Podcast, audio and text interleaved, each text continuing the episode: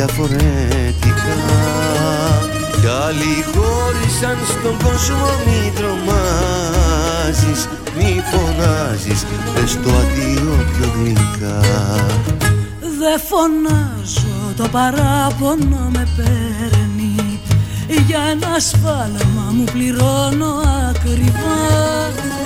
Είναι ο πόνος στην καρδιά που σε πεθαίνει. Μη φωνάζεις, σκότωσέ με πιο καλά. Πάρε μ' από εδώ, θέλω να φύγουμε μακριά Να τα ξεχάσουμε οι δυο μας τα παλιά. Πάρε μ' από εδώ, θέλω να φύγουμε μακριά Να ξεψυχήσω στη δικιά σου αγκαλιά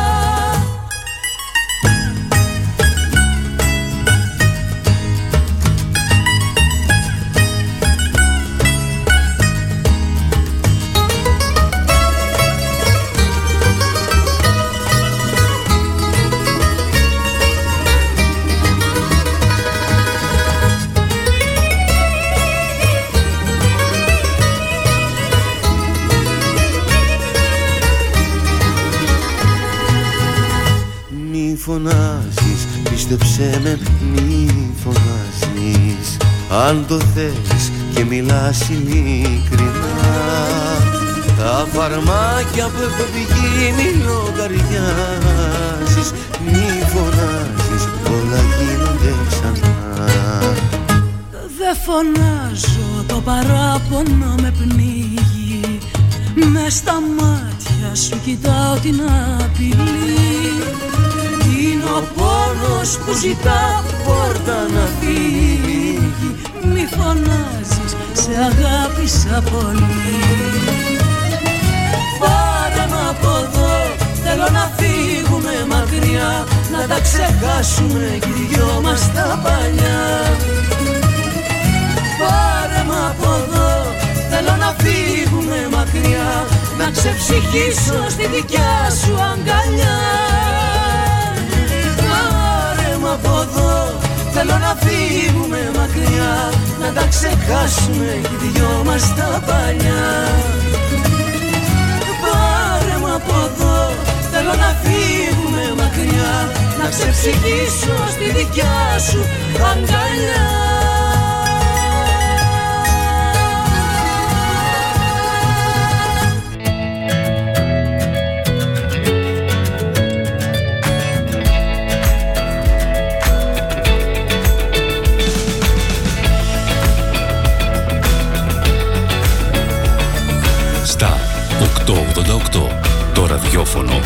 όπως το θέλουμε. Όταν ο αγαπημένος σου σταθμός ακούγεται παντού. Ακούγεται παντού. Τότε πρέπει να έρθεις κι εσύ. Μπες στην παρέα και άκουσε την επιχείρησή σου παντού. Γιατί εδώ δεν ακούς απλά. Ακούγεσαι κι εσύ. Τηλεφώνησε τώρα στο 25410 83922 και ξεκλείδωσε το δικό σου πακέτο διαφήμισης ανάλογα με τις ανάγκες σου. Μπες στην παρέα τώρα για να ακούγεσαι παντού. Αναρωτήθηκες ποτέ πόσο κοντά μπορεί να βρίσκεσαι στα αγνά συνεταιριστικά προϊόντα μικρών παραγωγών που καλλιεργούν με μεράκι και σεβασμό προς την ελληνική υγεία; Τόσο κοντά.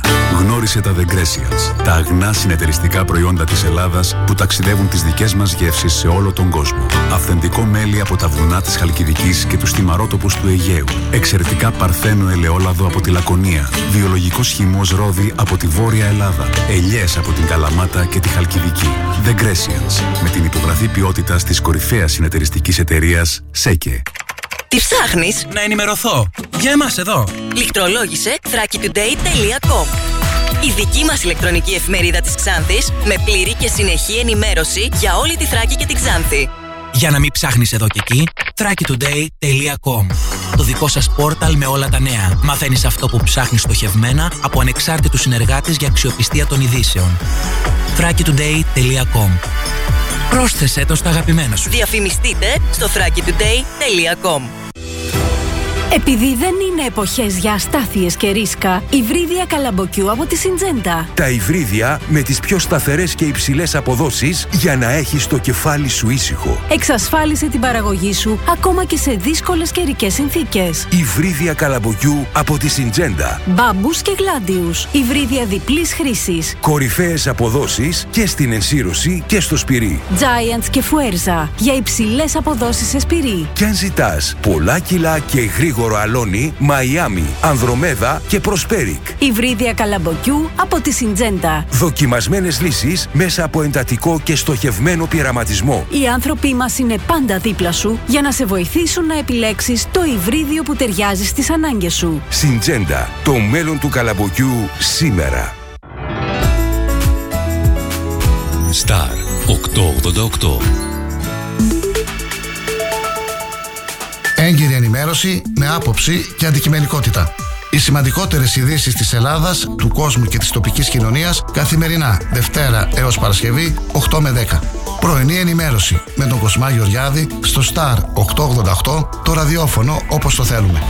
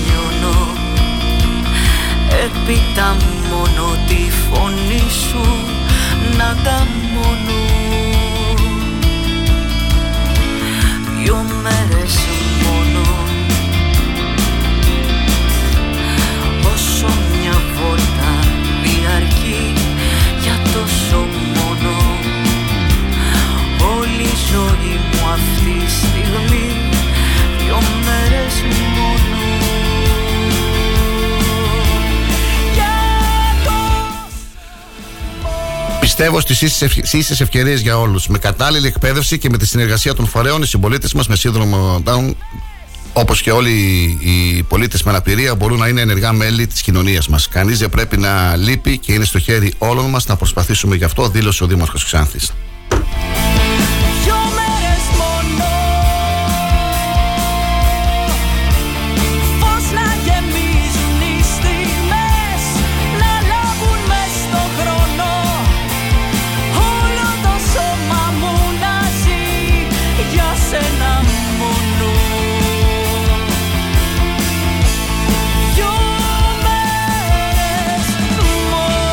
Καλημέρα φίλοι και φίλες. Πρωινή ζωντανή ενημερωτική εκπομπή του Star 888 και σήμερα κοντά σας έως τις, ε, μέχρι τις 10 θα είμαστε εδώ για να σας ενημερώσουμε για τις ε, πανελλαδικές και τοπικές ειδήσεις. Σήμερα είναι Τετάρτη, είναι 22 Μαρτίου και σύμφωνα με το εορτολόγιο γιορτάζουν όσοι φέρουν το όνομα Δρόσος, Δροσίδα, Δροσούλα, Δρόσο. Ο, η, Αγ- η Άγια Ανδροσίδα ήταν κόρη του αυτοκράτορα Τραϊανού, ο οποίος βασάριζε και θανάτωνε πολλούς χριστιανούς, τον οποίο τα λείψαν άφηνε άταφα. Όμως πέντε κανονικές, δηλαδή πέντε παρθένε, έβγαιναν κρυφά τη νύχτα και ενταφίαζαν τα λείψανα των χριστιανών στο ασχετήριό τους.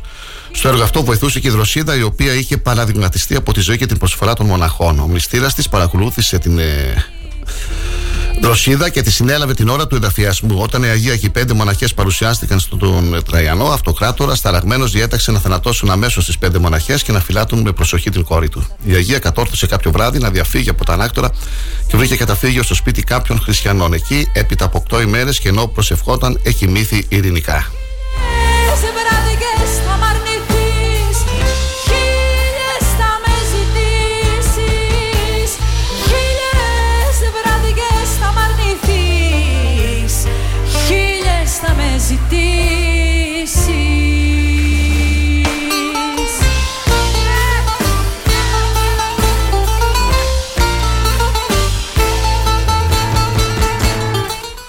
Σαν σήμερα το 1821 ο Θόδωρος Κολοκοτρώνης με 2.000 άντρες καταλαμβάνει τους λόφους της Καλαμάτας προς τη Σπάρτη. Ο Παπαφλέσσας με τον Αναγνωσταρά και τον Σταμετα... Σταμεταλόπουλο πιάνουν την άλλη πλευρά. Η πόλη βρίσκεται σε ελληνικό κλειό. Το 1821 οι επαναστάτες μπαίνουν στην Ινεπάτρα. Ο Ιωάννης Παπαδιαμαντόπουλος και ο Ανδρέας Ολόντος υψώνουν επαναστατική σημαία κόκκινη με μαύρο σταυρό στη μέση. Ο παλαιόν πατρόν Γερμανός Κατασκευάζει ξύλινο σταυρό, τον οποίο τοποθετεί στην πλατεία Αγίου Γεωργίου. Στο σταυρό αυτό ορκίζονται οι επαναστάτες.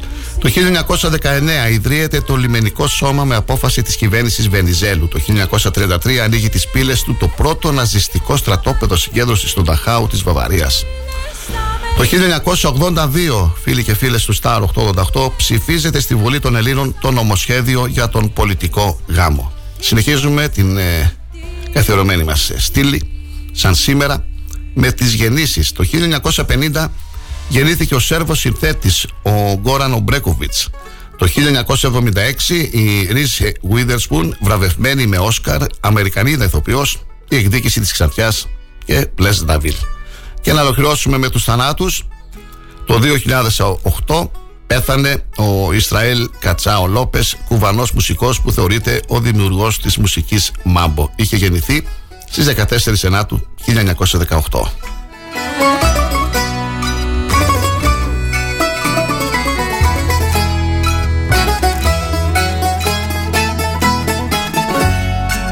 Τα περασμένα καίγονται στη λησμονιά πετάνε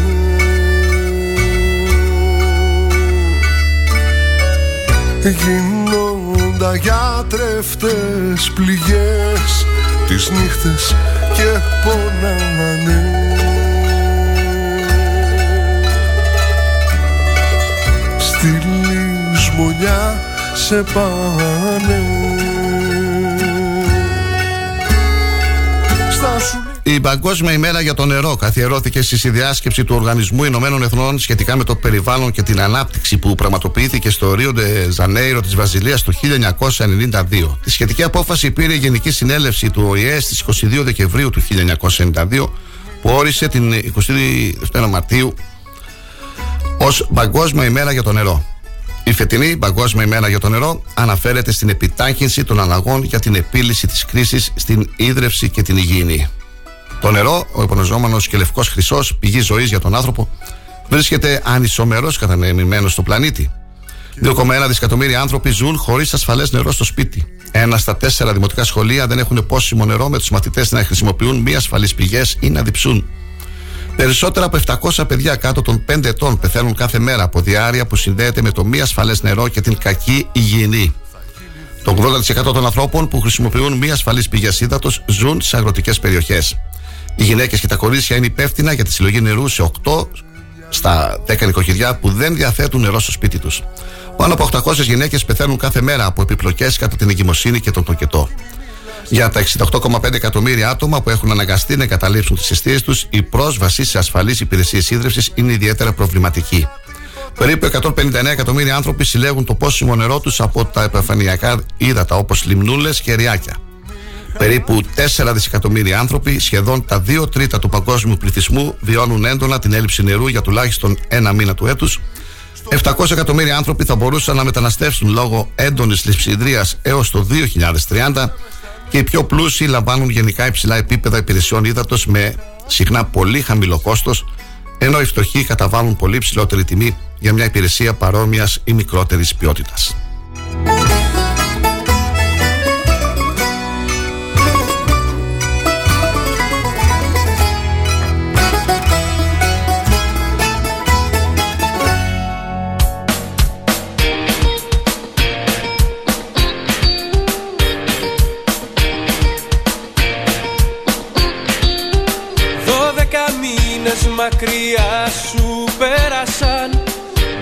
Φαρμάκι στην καρδιά μου κέρασαν Γι' αυτό παρήγγειλα Σήμερα λοιπόν είναι Παγκόσμια μέρα για το νερό. Ανατολή του ήλιου είχαμε στις 6 και 25, Δύση του ήλιου στις 18 και 38. Έχει αρχίσει η πρωινή ζωντανή ενημερωτική εκπομπή του Star 888 φίλοι και φίλες.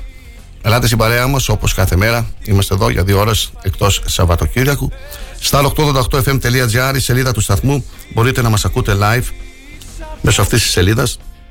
Όσοι δεν έχετε ραδιόφωνα, Καλή εργασία σε όσους εργάζονται και μας ακούνε. Καλή οδήγηση στους φίλους οδηγούς. Περιμένουμε μηνύματα, σχόλια, επισημάσεις. Καλημέρες.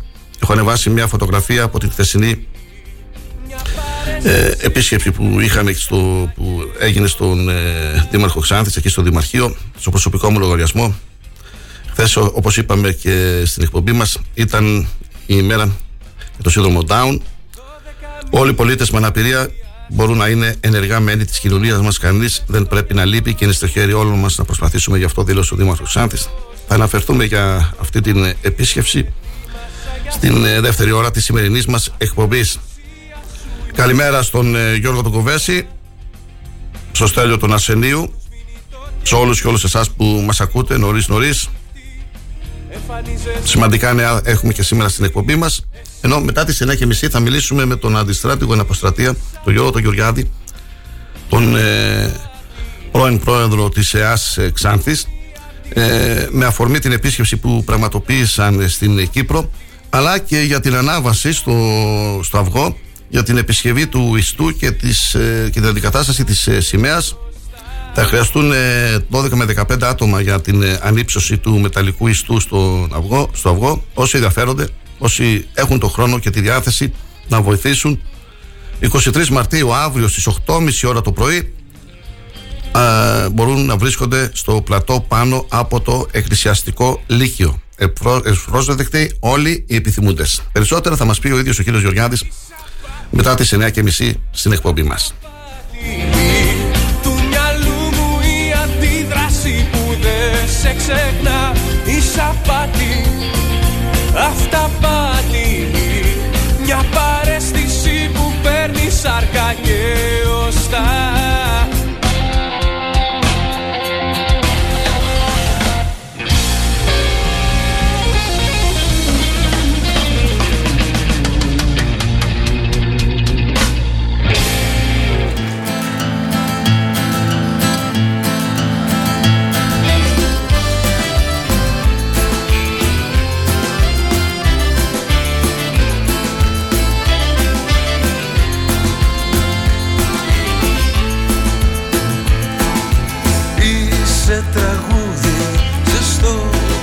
που ανεβαίνει και σπέρνει στο διάβατο τη γη. Τρέμει το σύμπαν με η ώρα σημαίνει Το θέλω, το θέλεις κι εσύ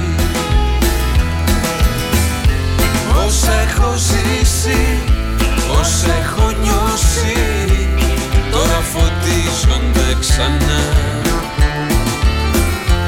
Όσα για σένα βαθιά έχω σώσει. Μικρά γαλάζια μυστικά, μυστικά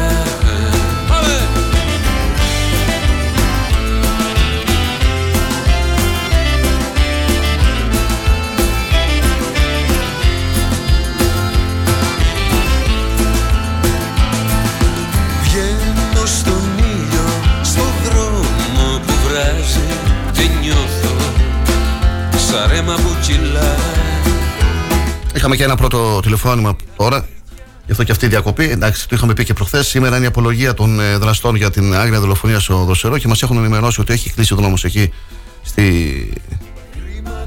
Κόλλησα τώρα. Στη Μιχαήλ Βόδου, έτσι, εκεί στον Οτέπιο πάνω στα δικαστήρια τέλος πάντων, γιατί θα γίνει. Μάλλον εκεί θα πάνε οι δράστες για να απολογηθούν και έχει μαζευτεί και κόσμος. Μας είπε από το Δροσερό. Είχαμε πει και την προηγούμενη εβδομάδα ότι θα υπάρχει κόσμος στα δικαστήρια και να δούμε η αστυνομία πώς θα αντιμετωπίσει την κατάσταση που θα διαμορφωθεί εκεί. Αν υπάρχει κάτι, παρακαλώ πολύ, επικοινωνήστε μαζί μας. Δεν έχουμε εικόνα εκεί. Εμείς είμαστε στην ε, πλατεία Ντίκα. Τι ακριβώς συμβαίνει μπροστά από τα δικαστήρια. Σε λίγο πρωτοσέλιδα Αθηναϊκού τύπου. Πρωτοσέλιδα εφημερίδων.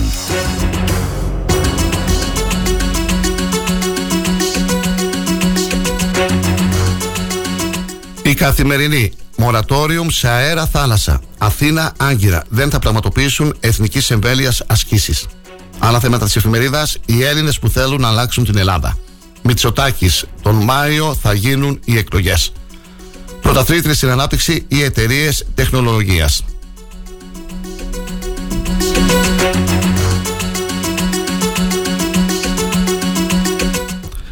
Εφημερίδα Τα Νέα. Για όλους τους ενήλικους υπέρβαρους δωρεάν πρόσβαση στον διατροφολόγο. Πάσης, ο Μητσοτάκης ανακοίνωσε εκλογές τον, Μα... τον Μάιο. Πέντε σως που δίνουν υψηλότερη σύνταξη. Απογευματινή. Δωρεές και γονικές παροχές αφορολόγητες.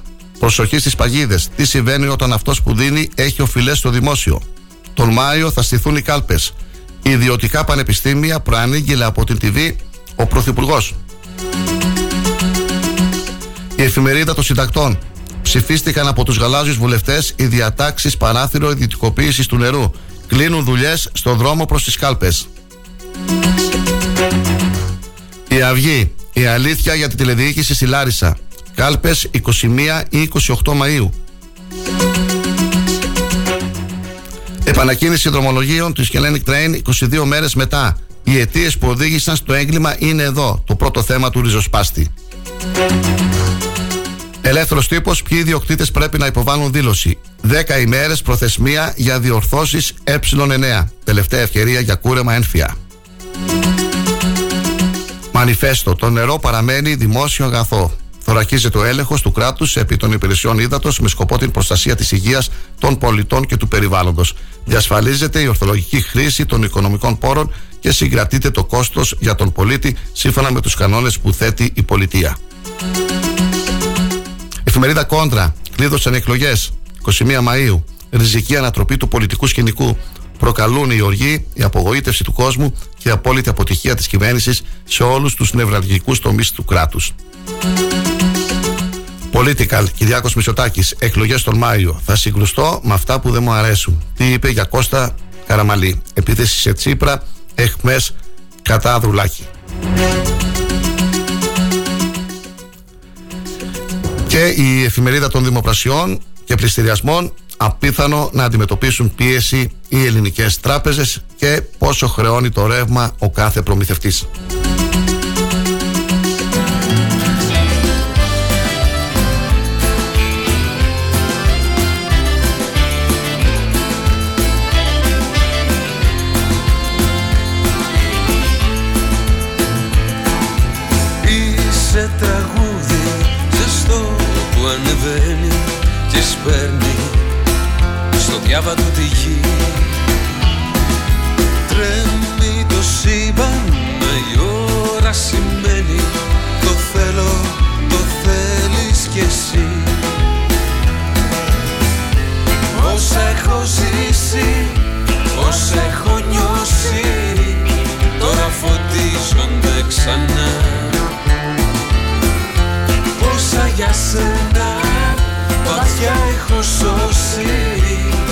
Μικρά γαλάζια μυστικά, μυστικά Πάμε!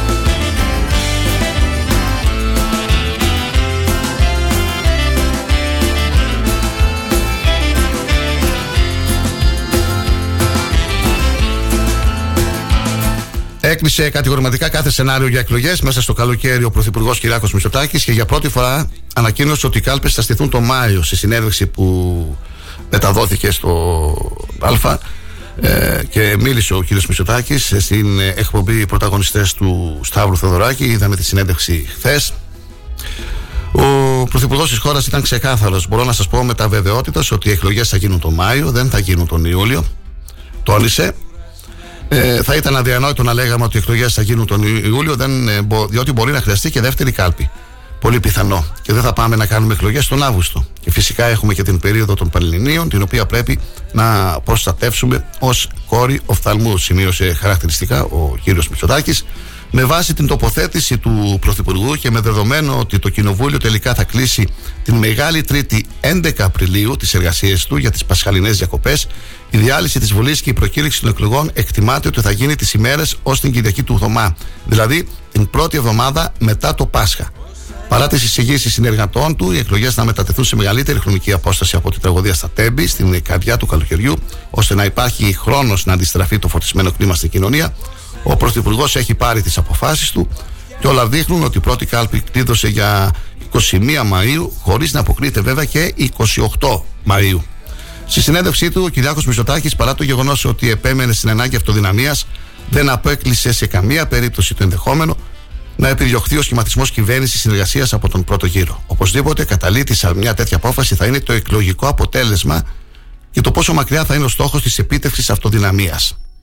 Η πρώτη κάλπη, δηλαδή, η πρώτη εκλογική αναμέτρηση, θα είναι αυτή που θα δείξει και την συνέχεια που θα έχουμε.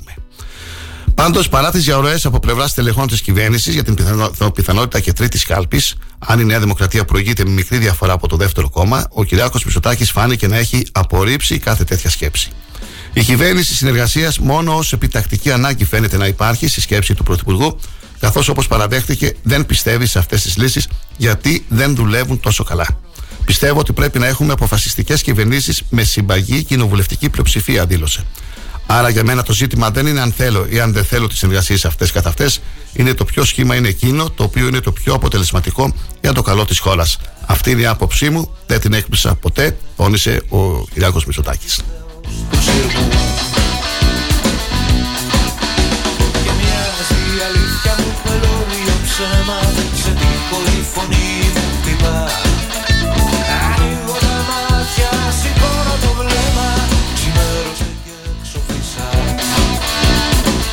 Καλή σας ημέρα, φίλοι και φίλες. Ελάτε στην παρέα μας. Είμαστε εδώ στα R888, το ραδιόφωνο όπως το θέλουμε. Η πρώτη ζωντανή ενημερωτική εκπομπή.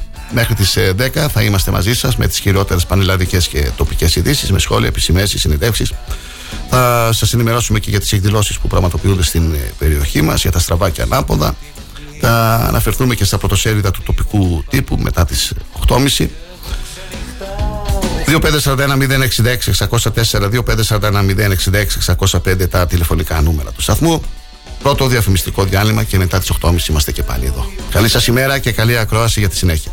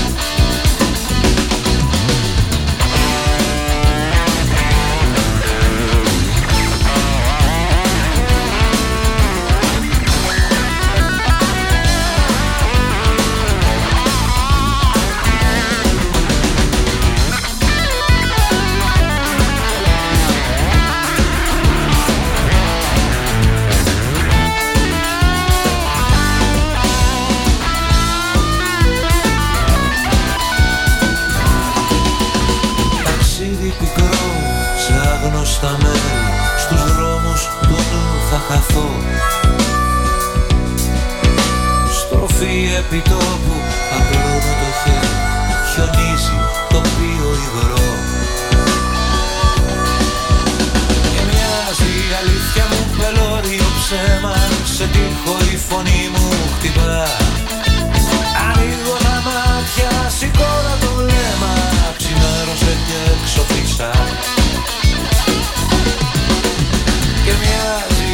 μάτια μου πελώριο ψέμα Σε τύχο η φωνή μου χτυπά Ανοίγω τα μάτια, σηκώνω το βλέμμα Ξημέρωσε και εξοφλήσα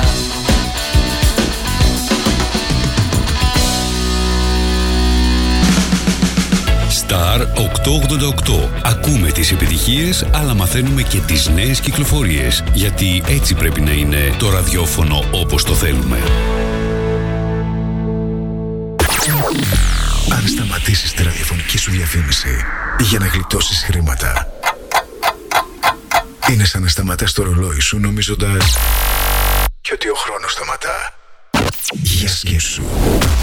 Star 88,8 Από εμένα που ζω στην περιφέρεια. Ως εμένα στην πόλη. Από εμένα που δεν ξεχνάω ανοιχτό το θερμοσύφωνα. Ως εμένα που σβήνω το φως όταν βγαίνω από το δωμάτιό μου. Από εμένα που έβαλα τη θέρμανση στους 19. Ως εμένα που πλένω στους 30. Από εμάς που βάλαμε λάμπες LED σε όλη την πολυκατοικία. Ως εμένα που αποφεύγω τη χρήση ενεργοβόρων συσκευών 6 με 9 το βράδυ.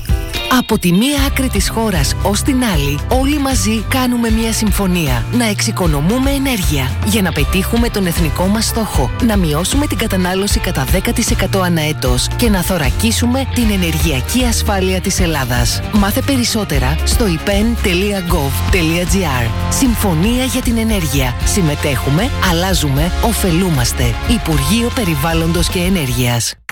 Τι ψάχνεις; Να ενημερωθώ. Για εμάς εδώ. Λιχτρολόγησε thrakitoday.com Η δική μας ηλεκτρονική εφημερίδα της Ξάνθης με πλήρη και συνεχή ενημέρωση για όλη τη Θράκη και την Ξάνθη.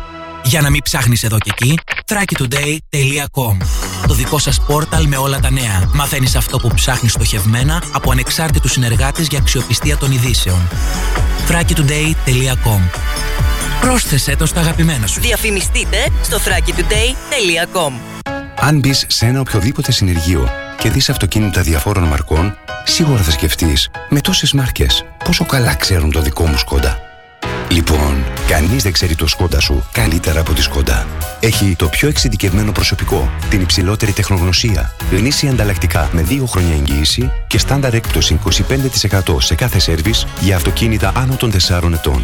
Τι λες, μόνο στον εξουσιοδοτημένο συνεργάτη Σκόντα Service, Ότο Ξάνθη Αναγνωστόπουλος, τρίτο χιλιόμετρο Ξάνθης Καβάλας, Ξάνθη. Σκόντα. Engineer with passion. Ένα αστέρι πέφτει, πέφτει Γυναικείες φωνές του ελληνικού πενταγράμμου. Αχ ζωή μάγισσα Ερμηνεύτριες που με τα τραγούδια τους σημάδεψαν την παλιά και τη νεότερη δισκογραφία Καμιά φορά παίζουν κάθε Τρίτη 9 με 10 το βράδυ στον Star 888.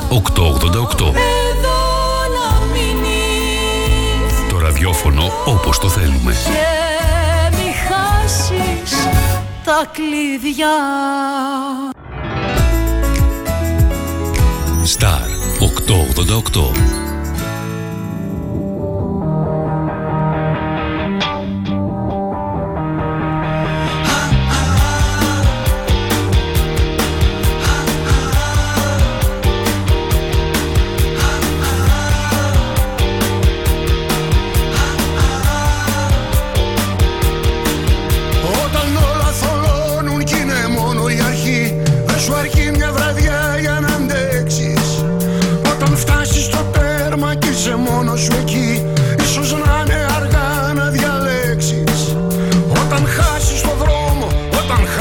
Χαίρομαι όταν επικοινωνούν ακροατές μαζί μας.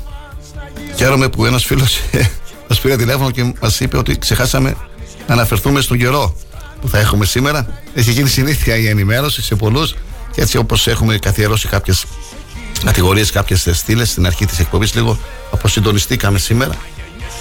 Είναι μέσα της εβδομάδας ακόμα να αργεί Σαββατοκύριακο, σχετικό είναι αυτό βέβαια. Οπότε να πούμε και τον καιρό. Βλέπω συννεφιά έξω, αλλά εντάξει, καμία ανησυχία. Ε, η θερμοκρασία είναι καλή. Λοιπόν, σύμφωνα με το δελτίο της Εθνικής Μετεωρολογικής Υπηρεσίας, για σήμερα Τετάρτη, 22 Μαρτίου, στην Ανατολική χώρα προβλέπονται νεφώσεις παροδικά αυξημένες με τοπικές βροχές και στα θαλάσσια και παραθαλάσσια πιθανώς μεμονωμένες καταιγίδες με βαθμία βελτίωση από το απόγευμα. Στην υπόλοιπη χώρα, λίγες νεφώσεις πρόσκαιρα αυξημένες στα περιοδικά τι μεσημβρινές και απογευματινές ώρες. Η ορατότητα στα δυτικά τι πρωινές και βραδινές ώρες θα είναι κατά τόπους περιορισμένη. Οι άνεμοι θα πλέουν από βόρειες διευθύνσεις 3 με 5 μποφόρ. Η θερμοκρασία θα σημειώσει μικρή πτώση στα βόρειο-ανατολικά. Θα φτάσει στα βόρεια τους 14 με 16 βαθμούς και στις υπόλοιπες περιοχές τους 17 με 19 βαθμούς Κελσίου.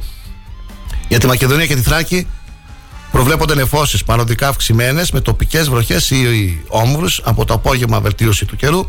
Άνεμη βορειοδυτική 3 έως 5 και στην ανατολικά βορειοανατολική με την ίδια ένταση. Θερμοκρασία από 5 έως 16 βαθμούς Κελσίου. Στη Δυτική Μακεδονία θα είναι 3 με 4 βαθμούς χαμηλότερη. Φτάνει μόνο ένα κάτι για να φτάσεις εκεί Που η καρδιά θα χτυπάει σας Να δούμε λίγο και τις επόμενες ημέρες τη θερμοκρασία στην ε, Ξάνθη. Το μεσημέρι της Πέμπτης 16 βαθμοί με λίγα σύννεφα. Παρασκευή 17 βαθμοί. Ε, το Σάββατο 25 Μαρτίου 17 βαθμοί καθαρός ουρανός. Μια χαρά η παρέλαση θα γίνει κανονικά χωρίς προβλήματα και να είμαστε όλοι εκεί να χειροκροτήσουμε ε, τα παιδιά μας και τα στρατευμένα νιάτα. Την Κυριακή ανεβαίνει η θερμοκρασία 19 βαθμοί. Ευκαιρία να πάμε στη θάλασσα να χαλαρώσουμε λίγο. Δευτέρα το ίδιο, 17 βαθμούς. Μια χαρά ο καιρός τις επόμενες ημέρες. 25 Μαρτίου είπαμε θα είναι ιδανικός ο καιρός για παρέλαση. Αχ, νύχτα σκοτεινή. Γίνε το κόκκινο πανί. Να δώσει η καρδιά Του έρωτα τη μαχαιριά. Και στην παλιά μου την πληγή Ρίξε φωτιά, ρίξε ζωή. Και στην παλιά μου την πληγή πάντα, η μεταφορά στη θερινή ώρα θα πραγματοποιηθεί τα ξημερώματα ε, της τελευταίας Κυριακής του Μαρτίου. Φέτος αυτή η Κυριακή είναι στις 26 Μαρτίου, όταν και οι δείκτες των ορολογιών θα πάνε μία ώρα μπροστά. Η σχετική ανακοίνωση του Υπουργείου Υποδομών και Μεταφορών αναφέρει: Σας υπενθυμίζουμε ότι την Κυριακή 26 Μαρτίου λήγει η εφαρμογή του μέτρου της χειμερινής ώρας, σύμφωνα με την οδηγία του Ευρωπαϊκού Κοινοβουλίου και του Συμβουλίου της, σχετικά με τις διατάξεις για τη χειμερινή ώρα. Οι δείκτες των ορολογιών πρέπει να μετακινηθούν μία ώρα μπροστά, δηλαδή από 3 σε 4 τα ξημερώματα, αναφέρει χαρτιστικά η ανακοίνωση με τίτλο Λήξη χειμερινής ώρας. Δηλαδή, ε, χάνουμε μία ώρα ύπνο. Έτσι. Εντάξει, δεν πειράζει. Το μέτρο της αλλαγής της ώρας έχει ως βασικό πλεονέκτημα την ε, εξοικονόμηση ενέργειας. Συνολικά, κατά τους 7 μήνες της θερινής ώρας, εξοικονομούμε 210 ώρες ηλεκτρικής ενέργειας εκμεταλλευόμενη τον ήλιο. Τη δεκαετία του 70, υπό την επίρρεια της ε, πετρελαϊκής κρίση, οι περισσότερες ευρωπαϊκές χώρες προσπαθούσαν να εκμεταλλευτούν το φως της ημέρας κατά τον καλύτερο δυνατό τρόπο. Από το 1996 ισχύει μια ενιαία πανευρωπαϊκή ρύθμιση, κατά την οποία την άνοιξη γυρίζουμε τα λόγια μία ώρα μπροστά, ώστε να αξιοποιούμε το φως της ημέρας για μία ώρα επιπλέον, ενώ το φθινόπωρο το επαναφέρουμε μία ώρα πίσω. Στην Ελλάδα, η αλλαγή ώρας εφαρμόστηκε για πρώτη φορά δοκιμαστικά το 1932 και συγκεκριμένα από τις 6 Ιουλίου μέχρι την 1η Σεπτεμβρίου 1932, όπου τα ρολόγια είχαν τεθεί μία ώρα μπροστά. Η αλλαγή της ώρας που είχε υιοθετηθεί αρχικά για λόγους εξοικονόμησης ενέργειας και ισχύει επίσης και σε χώρες όπως οι ΗΠΑ, προκαλεί έντονες αντιδράσεις εδώ και χρόνια. Οι επικριτές της επικαλούνται επιστημονικές έρευνες που συνδέουν την αλλαγή της ώρας με ασθένειες του καρδιακι... καρδιακού ή ανοσιοποιητικού συστήματος λόγω της διακοπής του βιολογικού κύκλου και να υποστηρίζουν ότι δεν παρατηρείται πλέον οποιαδήποτε εξοικονόμηση ενέργειας. Μάλιστα.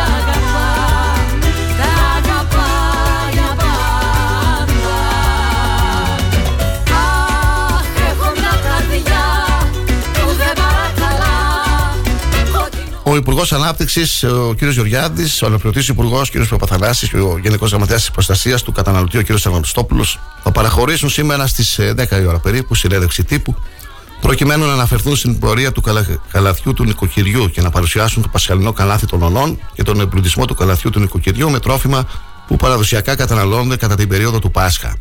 Το Οικονομικό Επιτελείο της Κυβέρνησης εκφράζει ικανοποίηση για τη μέχρι τώρα πορεία του καλαθιού του νοικοκυριού που γίνεται όλο ένα και πιο δημοφιλές με τους καταναλωτές να επιδιώκουν να προφεληθούν από τις προσφορές του. Τώρα, κατά πόσο είναι αλήθεια αυτή η είδηση, δεν μπορώ να το πω εγώ.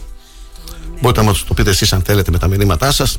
Αν δηλαδή οι καταναλωτές επιδιώκουν να προφεληθούν από τις προσφορές και ε, αν είναι πράγματι προσφορές ή όχι.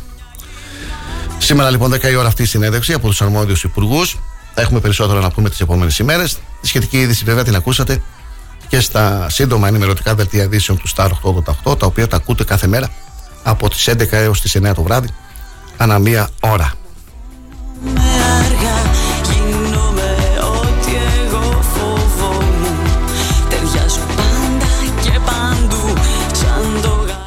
Για κρεσέντο πρωτόγνωρη επικοινωνιακής αναισθησίας κάνει λόγο η εκπρόσωπος του ΣΥΡΙΖΑ, η γνωστή δημοσιογράφος, η Πόπη Τσαπανίδου, σχολιάζοντας τη συνέντευξη του Πρωθυπουργού και προσθέτει: Ο κ. Μητσοτάκης εμφανίστηκε αμέτωχος της μεγάλης εθνικής τραγωδίας και μοίρασε ευθύνες χωρίς αντίλογο, ενώ ο ίδιος δεν ανέλαβε καμία. Συνεχίζοντας, η κριτική της αναφέρει με ψέματα, στρεψοδικία και υπερφυγές πούλησε το παραμύθι της επαναδιαπραγμάτευσης της σύμβασης με τη Hellenic Train, όταν ο δικός του υπουργός, ο κ. Καραμαλής, ήταν αυτός που, που τους χάρισε 600 εκατομμύρια, λες και ήταν του ίδιου και του πρωθυπουργού του και όχι του ελληνικού λαού. Ξέχασε τον γαλάζιο σταθμάρχη που είχε βίσμα στη Νέα Δημοκρατία, τονίζει η κυρία Τσαπανίδου, και τα έβαλε με το σύνολο των υπαλλήλων των σιδηροδρόμων, δικαιολογώντας την παγκόσμια πρωτοτυπία να εργάζονται σε νευραλγικές θέσεις άνθρωποι με συμβάσεις ορισμένου χρόνου. Συνέχισε το εξοργιστικό ψέμα πως δίθεν λειτουργούσε η τηλεδιοίκηση στη Λάρισα, όταν μόλις χθες μετά την αυτοψία του κ. Τσίπρα, οι ίδιοι σταθμάρχες διέψευσαν τον υπουργό του σε πανελλήνια μετάδοση.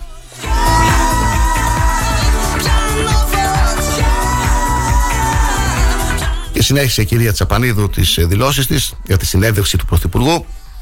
Σχολίασε όμως και την ανακοίνωση του Πρωθυπουργού, κυρία Τσαπανίδου, για τις εκλογές. Και αφού τίποτα πλέον δεν του βγαίνει, ανακοίνωσε μέσα από το σοου που έστησε εκλογές τον Μάιο, γράφοντας τα παλιά του τα παπούσια τη Βουλή, τα υπόλοιπα κοινοβουλευτικά κόμματα και την ίδια την Πρόεδρο της Δημοκρατίας. Κλείνοντας, κατηγορεί τον Πρωθυπουργό. Σήμερα ο κύριος Μητσοτάκης έδειξε πόσο πολύ πιστεύει ότι δεν παίζει ρόλο ο αριθμός των ανθρώπινων απολειών μιας τραγωδίας, αρκεί να πετύχει το πλάνο του. Ασεβής, αδιάφορος και απαθής.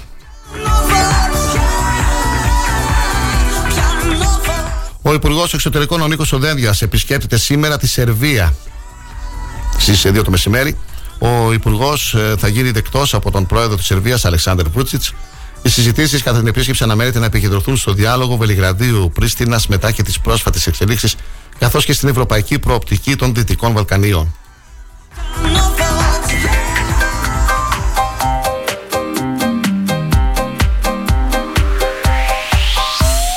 Ψηφίστηκε κατά πλειοψηφία από την Ολομέλεια τη Βουλή το νομοσχέδιο του Υπουργείου Περιβάλλοντος και Ενέργειας με τίτλο Μετονομασία της Ρυθμιστικής Αρχής Ενέργειας σε Ρυθμιστική Αρχή Αποβλήτων Ενέργειας και Υδάτων και διεύρυνση των δικημένου της με αρμοδιότητε επί των υπηρεσιών ύδατος και της διαχείρισης αστικών αποβλήτων, ενίσχυση της υδατικής πολιτικής.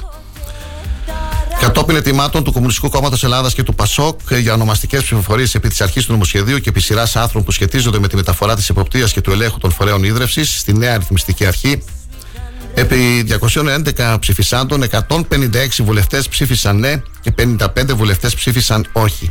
Σημειώνεται ότι οι βουλευτές του ΣΥΡΙΖΑ απήχαν με βάση σχετική απόφαση του κόμματος από 31 Ιανουαρίου 2023. Στο πλαίσιο της διήμερης συζήτησης του νομοσχεδίου, η αντιπολίτευση υποστήριξε ότι η κυβέρνηση επιδιώκει να ιδιωτικοποιήσει το νερό, ενώ ο Υπουργός Περιβάλλοντος και Ενέργειας Κώστας Χρέκας τόνισε ότι το νερό είναι δημόσιο αγαθό και θα παραμείνει κάτω από τον δημόσιο έλεγχο. Φίλοι και φίλες, σε λίγο θα περάσουμε στα πρωτοσέλιδα του τοπικού τύπου των εφημερίδων που έχω μπροστά μου και κυκλοφόρησαν σήμερα Τετάρτη.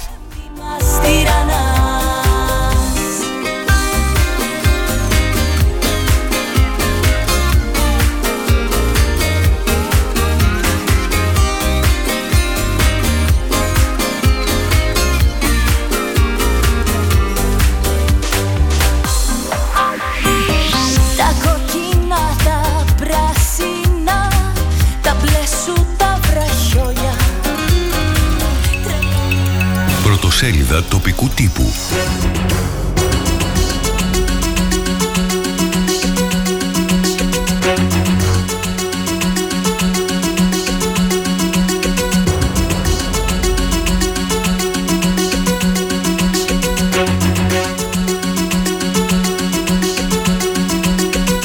Εφημερίδα Αγώνας. Δημοσκόπηση Alco. Στο 3,6% η διαφορά της Νέας Δημοκρατίας από ΣΥΡΙΖΑ. Η Περιφερειακή Σύνδεση κρούει τον κόδωνα του κινδύνου. Άλλα θέματα του αγώνα σήμερα στην ε, πρώτη σελίδα. Εκπαιδευτικές σχολικές εκδρομές στη Σταυρούπολη με την υποστήριξη του Δήμου Ξάνθης.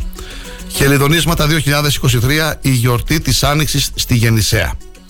Δωρεά σύγχρονων, παρελκόμενων και εξοπλισμού για μηχανήματα έργου στον Δήμο Τοπύρου και ένα άθρο του αντιστράτηγου αναποστατεία του Παναγιώτη του Χόχολη η άλλη όψη της Επανάστασης της 25ης Μαρτίου 1821. Εφημερίδα αδέσμευτη για τη συνέχεια. Πρώτο θέμα, αυξημένη αστυνομική δύναμη στο Δροσερό έκαψαν δύο σπίτια του δράστη και του αδελφού του το βράδυ της Δευτέρας, ενώ και χθες ξέσπασε πυρκαγιά. Κυδεύτηκε χθες ο Γιασάρ. Με δάκρυα στα μάτια, το τελευταίο αντίο από συγγενείς φίλους και συγχωριανούς του αδικοχαμένου 46χρονου. Άλλα θέματα της αδέσμευτης στην πρώτη σελίδα. Βελόπουλος σε τραγική κατάσταση το οδικό επαρχιακό δίκτυο της Ξάνθη. Δωρεά σύγχρονων, παρελκόμενων και εξοπλισμού για μηχανήματα έργου στο Δήμο Τοπύρου. Κολυμβητικό όμιλος Ξάνθης με 17 κολυμβητέ και 2 μετάλλια στο εαρινό κύπελο προαγωνιστικών κατηγοριών στην Αλεξανδρούπολη και στα παραπολιτικά. Με δικαιολογημένη αγωνία περιμένει η κοινή γνώμη να δει τη συνέχεια αυτής της τρομερής δολοφονίας στο Δοσερό και κυρίως των τεράστιων ερωτηματικών γιατί αφέθηκε ο δολοφόνος ελεύθερος όταν συνελήφθη για ναρκωτικά, όπλα και χειροποβίδες. Απαντήσεις κύριε Εισαγγελέα του Αρίου Πάγου. Συνεχίζουμε με την εφημερίδα Θράκη. Πρώτο θέμα με αφορμή τις αποκλειστικές δηλώσεις του πρώτου στη Θράκη. Επηρεάζει κάθοδος Μπαλτατζή την επανεκλογή Μπουρχάν και Ζεϊμπέκ. Τι λένε οι δύο βουλευτές για την δεξαμενή ψήφων και την τριεδρική του νομού Ξάνθης. Άλλα θέματα της εφημερίδας Θράκης στην πρώτη σελίδα. Δροσερό. Έκαψαν τα δύο αυτοκίνητα και το σπίτι του δράστη. Δόρισαν τα μαλλιά τους. Αξιέπαινη πράξη από μαθήτριες του 5ου Γυμνασίου. Παρά τις αντιδράσεις εκπαιδευτικών και άλλων κύκλων, το πείραμα πέτυχε με τα πειραματικά σχολεία της Ξάνθης και τα αθλητικά πρωταθλήτρια ομάδα Περιφέρειας Ανατολικής Μακεδονίας και Θράκης, το πρώτο ΕΠΑΛ Ξάνθης, οι μαθήτριες του πρώτου ΕΠΑΛ κέρδισαν στο τελικό με 1-0.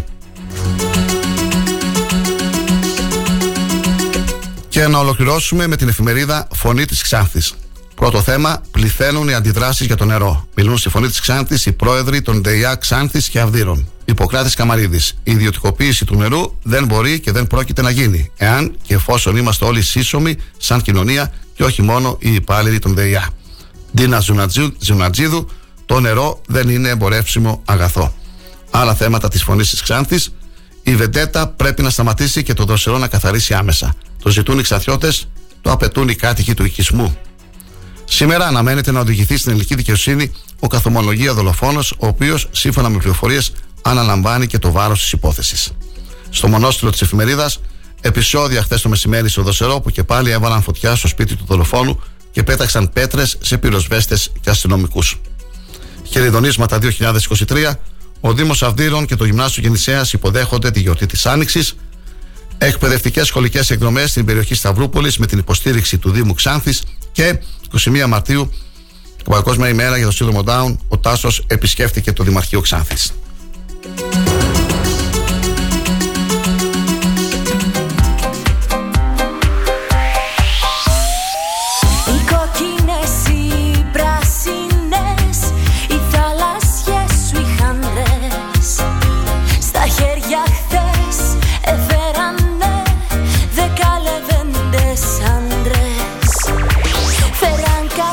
Καλημέρα Ξάτη, καλημέρα Θράκη. Καλημέρα Ανατολική Μακεδονία. Καλημέρα Ελλάδα. Καλημέρα από όποιο σημείο και να μας ακούτε. Στα 888fm.gr, σελίδα του σταθμού. Μας ακούτε live και μέσω της σελίδας. Live 24 μπορείτε να στέλνετε τα μηνύματά σας. Καλημέρα σε όλους, τους φίλους και τις φίλες που είναι κοντά μας και σήμερα.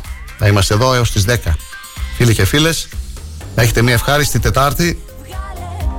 Μην ξεχνάμε, αλλάζουμε τα ρολόγια μας ξημερώματα Κυριακής και όλοι στην παρέλαση 25 Μαρτίου. Πάψε τα παιχνίδια σου και μη μας τυραννάς Βγάλε τα στολίδια σου που Στις 3,6 μονάδες βρίσκεται η διαφορά της Νέας Δημοκρατίας από το ΣΥΡΙΖΑ σύμφωνα με τη δημοσκόπηση που διενεργήθηκε για λογαριασμό του Α το διάστημα 13 μέχρι 17 Μαρτίου σε επαναλλαδικό δείγμα χιλιών ατόμων. Στην πρόταση ψήφου η Νέα Δημοκρατία συγκεντρώνει 28,4, ο ΣΥΡΙΖΑ 24,8, το ΠΑΣΟΚ 9,3%, το Κομμουνιστικό Κόμμα 6%, η Ελληνική Λύση 3,8%, το ΜΕΡΑ 25 3,4%, Έλληνες, οι Έλληνες είναι του Καστιδιάρη, ναι, 3,4%, Εθνική Δημιουργία 1,1%, άλλο κόμμα 6% και ένα ποσοστό είναι η αναποφάσιστη, είναι όπως πάντα γίνεται αυτός δημοσκοπήσεις 13,8% είναι αποφάσιστη. Αυτή νομίζω είναι που θα βγάλουν και το πρώτο κόμμα. Στο ποιος θα κερδίσει τις εκλογές, παράσταση νίκη, η Νέα Δημοκρατία έχει 44%, ΣΥΡΙΖΑ 12%, δεν ξέρω 38%, άλλο 6%. Σε ποιον από τους Μητσοτάκη και Τσίπρα πρέπει να δοθεί δεύτερη ευκαιρία, κανένας είναι ο πρώτος. 36%. Σε κανέναν από τους δύο δηλαδή. Κυριάκος Μητσοτάκης 33%, Αλέξης Τσίπρας 26%, δεν ξέρω δεν απαντώ 5%. Στο ερώτημα ποια από τις δύο τελευταίες κυβερνήσεις ήταν καλύτερες, το 34% απάντησε πως ήταν κακές και οι δύο. Το 35% θεωρεί καλύτερη εκείνη της Νέας Δημοκρατίας, το 27% εκείνη του ΣΥΡΙΖΑ και το 4% απάντησε δεν ξέρω, δεν απαντώ. Οι ευθύνες για τα τέμπη. Αν θεωρείτε ότι για το δυστύχημα των τεμπών έχει ή όχι ευθύνη κάθε ένα από τα παρακάτω πρόσωπα ή φορείς; ΟΣΕ, ναι, 95%, όχι 5%. Σταθμάρχης Λάρισας, ναι, 91%, όχι 7%. Κώστας Καραμαλής, ναι, 90%, όχι 6%. Όλες οι κυβερνήσεις, ναι, 87%, όχι 9%. Η σημερινή κυβέρνηση, ναι, 86%, όχι 9%. Πόσο έχει επηρεάσει τη συνολική εικόνα της κυβέρνησης η τραγωδία των τεμπών, πολύ αρνητικά το 44%. Αρκετά το 27%, λίγο το 12%, καθόλου 13%. Για τη συγγνώμη του Κυριάκου Μητσοτάκη μετά το δυστύχημα στα Τέμπη και αν οι ψηφοφόροι την θεωρούν ειλικρινή. Το 52% απάντησε πως δεν τη θεωρεί ειλικρινή έναντι του 36%. Το 12% απάντησε δεν ξέρω, δεν απαντώ. Όσο για το κυρίαρχο συνέστημα που επικρατεί στους πολίτες. Οργή 33%. Απογοήτευση 32%. Ανασφάλεια 20%. Ελπίδα 9%. Σιγουριά Μόνο 2%. Άλλο 1%. Δεν ξέρω, δεν απαντώ. 3%. Δημοσκοπήσεις γίνονται καθημερινά βέβαια και συνέχεια αλλάζουν και τα ποσοστά.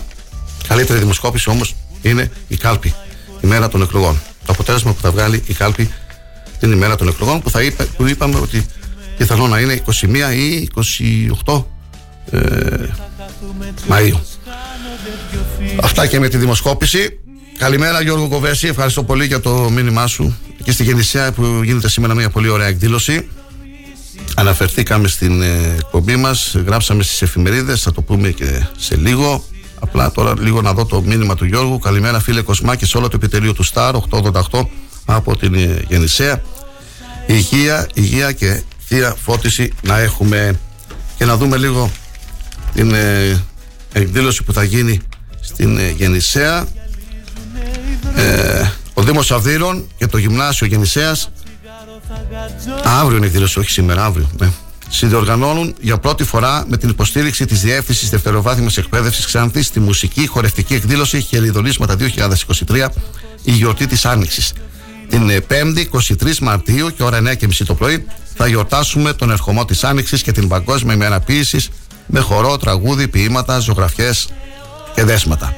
Σας καλούμε όλους να παρακολουθήσετε τη μουσική πομπή των μαθητών αποτελούμενη από δημοτικά σχολεία και γυμνάσια του Δήμου Αυδείρων από την κεντρική πλατεία Γεννησέας και τελικό προορισμό το γυμνάσιο Γεννησέας. Α μεταφέρουμε όλοι μαζί τα μηνύματα της ελπίδας, της αναγέννησης, της δημιουργίας και της αλληλεγγύης στην πιο πολύχρωμη και μυρωδάτη εποχή του χρόνου, τονίζει ο Δήμος Αυδείρων στη σχετική ανακοίνωση που έδωσε στη δημοσιότητα. Και μπερδεύτηκα λίγο με τις ημερομηνίες γιατί αυτή η εκδήλωση, όπως είπαμε, είναι αύριο των μαθητών στην Γεννησέα. Σήμερα όμως θα γίνει κάτι άλλο στη Γεννησέα.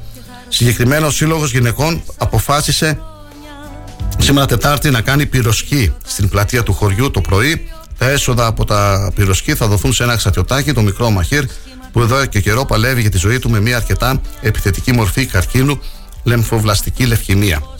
Σας παρακαλούμε πολύ να στηρίξετε όλη την προσπάθεια αυτή, γιατί όλοι μαζί μπορούμε να κάνουμε πολλά τονίζουν οι γυναίκες της Γεννησέας. Μην τολμήσεις να θυμάσαι όσα εγώ. Μην τολμήσεις να ξεχάσεις. Μην τολμήσεις να κοιτάξεις. Μην τολμήσεις να θυμάσαι όσα εγώ. Μην τολμήσεις να ξεχάσεις. Μην τολμήσεις να κοιτάξεις. Μην τολμήσεις να θυμάσαι όσα εγώ Μην τολμήσεις να ξεχάσεις Μην τολμήσεις να κοιτάξεις Μην τολμήσεις να θυμάσαι όσα έχω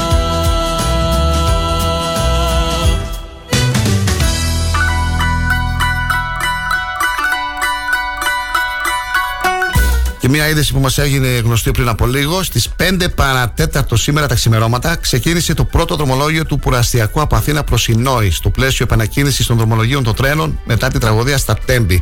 Ωστόσο, παρά τον αρχικό σχεδιασμό, κάποια δρομολόγια δεν θα τεθούν ακόμη σε λειτουργία. Σύμφωνα λοιπόν με την τελευταία ενημέρωση και μετά το τραγικό δυστύχημα, σε πρώτη φάση θα υπάρχουν περιορισμένα δρομολόγια τρένων με αυστηρά μέτρα ασφαλείας, ενώ ανά πέντε ημέρε θα προσθέτεται νέα δρομολόγια ώστε να καταφέρουν να καλύψουν και τις ανάγκες μετακίνησης εν ώψη του Πάσχα. Hellenic Train στην τελευταία ανακοίνωσή της έκανε γνωστό πως τα δρομολόγια θα είναι λιγότερα από όσα αρχικά είχαν προγραμματιστεί και συγκεκριμένα κίνηση θα διεξάγεται, έχει κάποιες γραμμές Πειραιά Αθήνα, αεροδρόμιο Αθήνα Πειραιάς, Λιώσια Κάζα, Λιώσια Χαρκίδα κτλ. Ακινητοποιημένες παραμένουν οι εμπορικές αμαξοστοιχίες τόσο από την Αθήνα όσο και από τη Θεσσαλονίκη, ενώ πριν την, πριν την εκκίνηση κόπηκαν και τα τοπικά δρομολόγια της Βόρειας Ελλάδας που προγραμματίζονταν να εκτελεστούν. Μαζί και κατακάθι Φωνές από γειτονιές προσφυγικές Ο βιασμός της μεγαλύτερης κόρη του 47χρονου κράτησε 6 ολόκληρα χρόνια. Αποκαλύφθηκε στη Λάρισα και ο πολύτεχνος πατέρας βρέθηκε στο εδόλιο. Ο βιασμός των δύο ανήλικων κορισιών στη Λάρισα επανέρχεται στο προσκήνιο με τον 47χρονο πατέρα που πρωτόδικα κρίθηκε ένοχος και καταδικάστηκε να βρίσκεται ξανά στο εδόλιο. Τα δύο θύματα φοβόντουσαν να μιλήσουν για χρόνια το μαρτύριο που περνούσαν αποκαλύφθηκε όταν η μητέρα τους διαπίστωσε τα όσα συνέβαιναν και έκαναν καταγγελία στην αστυνομία. Σε δίκη που ξεκίνησε, η ατμόσφαιρα ήταν από το ξεκίνημα κάτι παραπάνω από ηλεκτρισμένη. Ο αδερφός των δύο ανήλικων κορισιών στέκεται στο πλευρό τους και τονίζει πως ο 47χρονο ήταν βίαιος και απόμακρος.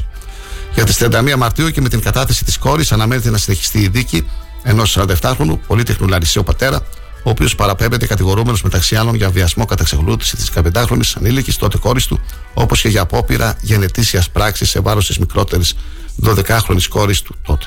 Η δίκη ξεκίνησε την ε, Τρίτη στο μεικτό ορκωτό εφετείο στη Λάρισα, εν μέσω εντάσεων με τα παιδιά και τη μητέρα τους να, καταφέρουν, να καταφέρονται κατά του πατέρα και πρώην πλέον συζύγου, ενώ κάποια στιγμή. Τι είπατε, πατέρας, πέρα, όχι πατέρας. Και πρώην πλέον συζύγου, ενώ κάποια στιγμή αποφασίστηκε η προσωρινή διακοπή της δίκης, καθώς απαιτήθηκε η παρουσία στενοφόρου του ΕΚΑΒ για παροχή πρώτων βοηθειών σε παραϊστάμενη στο κρατήριο που συνόδευε την οικογένεια του θύματος. Αυτά και με αυτή την είδηση. Δεν ήθελα να τη διαβάσω, αλλά πρέπει να ενημερωθεί και ο κόσμος.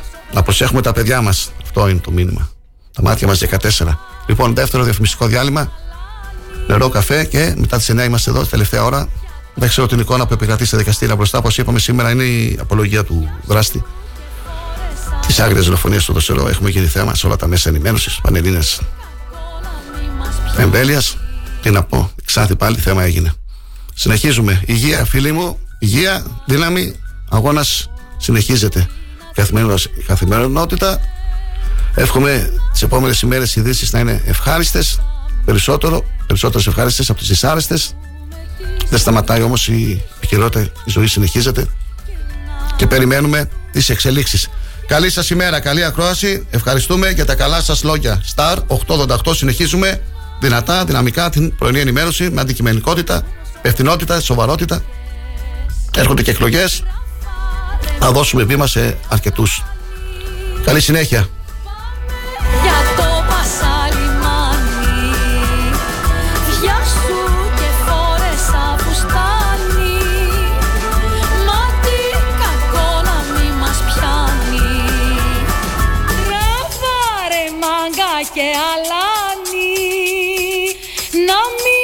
Μας δουν οι πολιτσμάνοι Πάτησε τη μοτοσυκλέτα Δώσ' του λοιπόν και ποιος μας πιάνει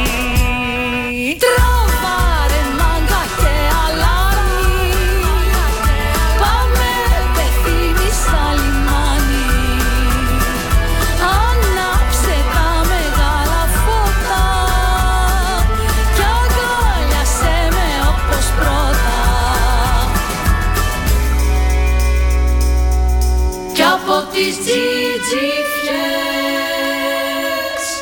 με ένα σκοπό του Μπαρβαγιάννη διώξε τις συννεφιές βάλε σκαρβέλι και τσιτσάνι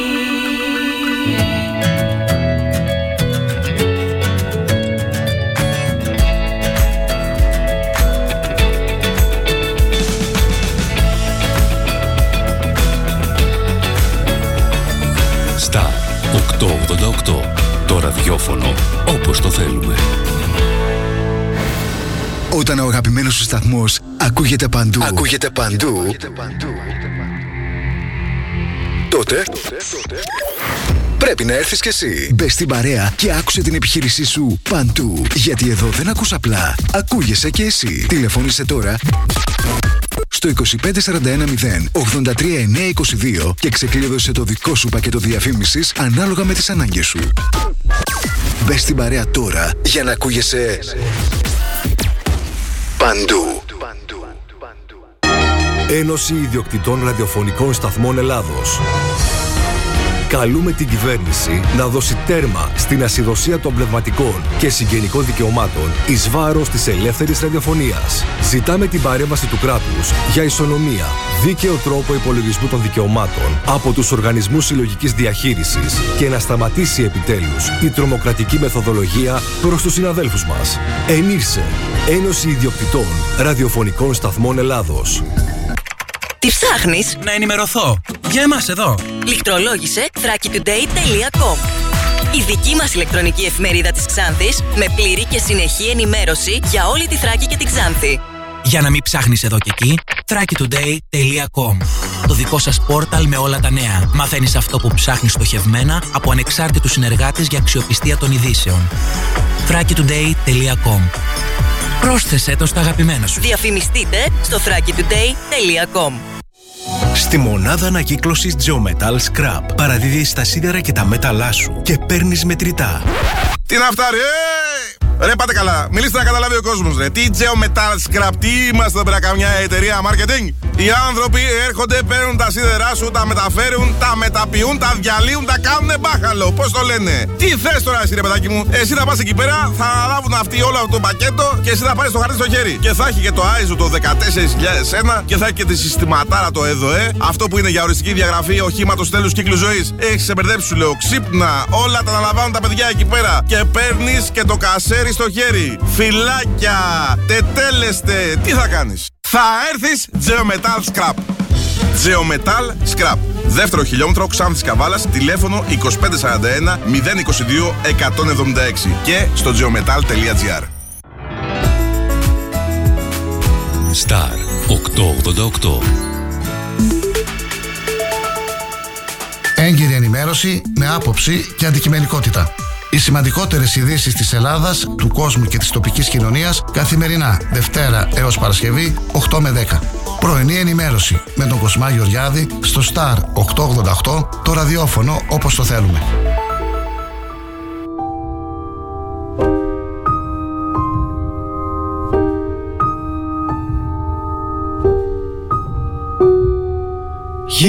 Γύριζαν οι δείχτες σιγανά. Γρήγορα η ώρα που περνά. Γύρισα σε κοίταξα κι εγώ.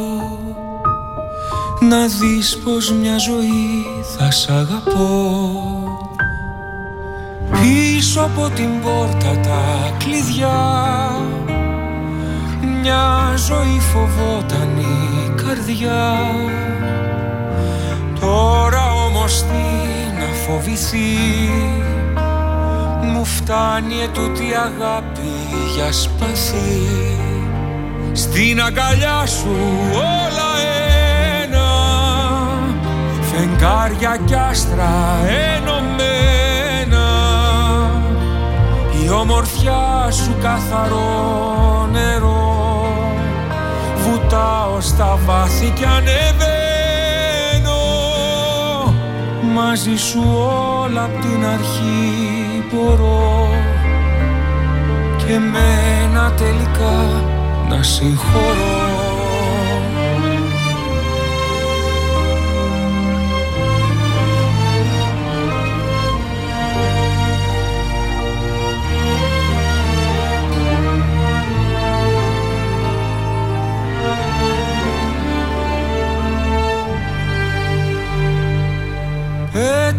τα όχι, τα γιατί.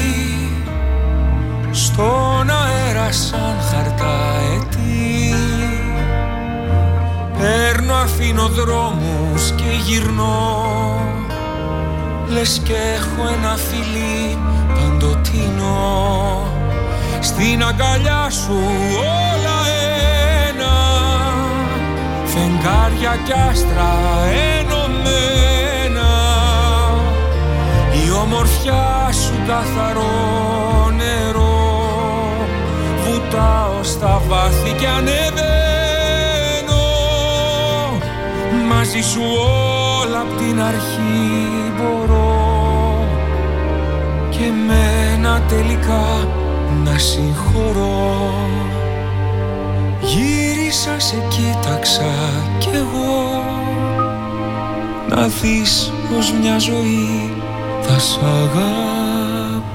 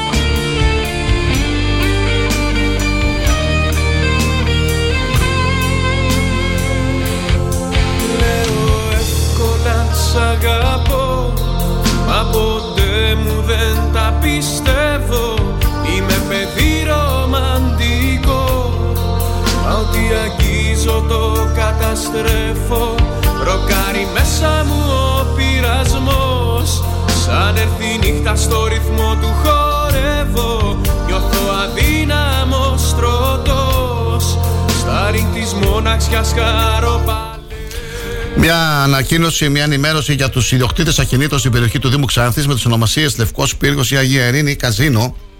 Παρακαλούνται όσοι είναι ιδιοκτήτες ακινήτων ε, στην ε, συγκεκριμένη αυτή περιοχή να επικοινωνήσουν με την κυρία Σοφία Τσομπάνογλου, τη δικηγόρο, στο τηλέφωνο 697 22 41 125 και με τον κύριο Γιώργο Χατζηδημητρίου 697 75 14 314 για ενημέρωση και ανταλλαγή απόψεων επί των θεμάτων της περιοχής. Δεν μπορείς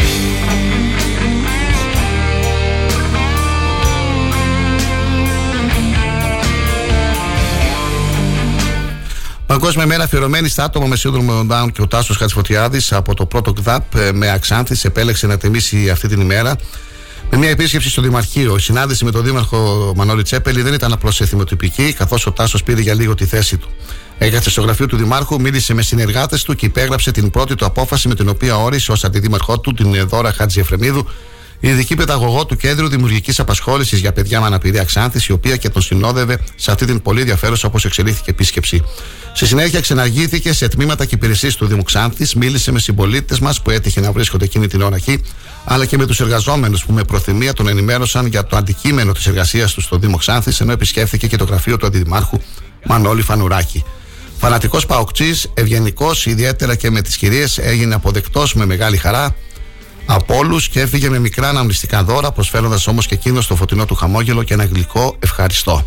Πιστεύω στις ίσες ευκαιρίες για όλους, με κατάλληλη εκπαίδευση και με τη συνεργασία των φορέων, οι συμπολίτες μας με σύνδρομο Down, όπως και όλοι οι πολίτες με αναπηρία, μπορούν να είναι ενεργά μέλη της κοινωνίας μας. Κανείς δεν πρέπει να λείπει και είναι στο χέρι όλων μας να προσπαθήσουμε γι' αυτό, τον Ισοδήμαρχο.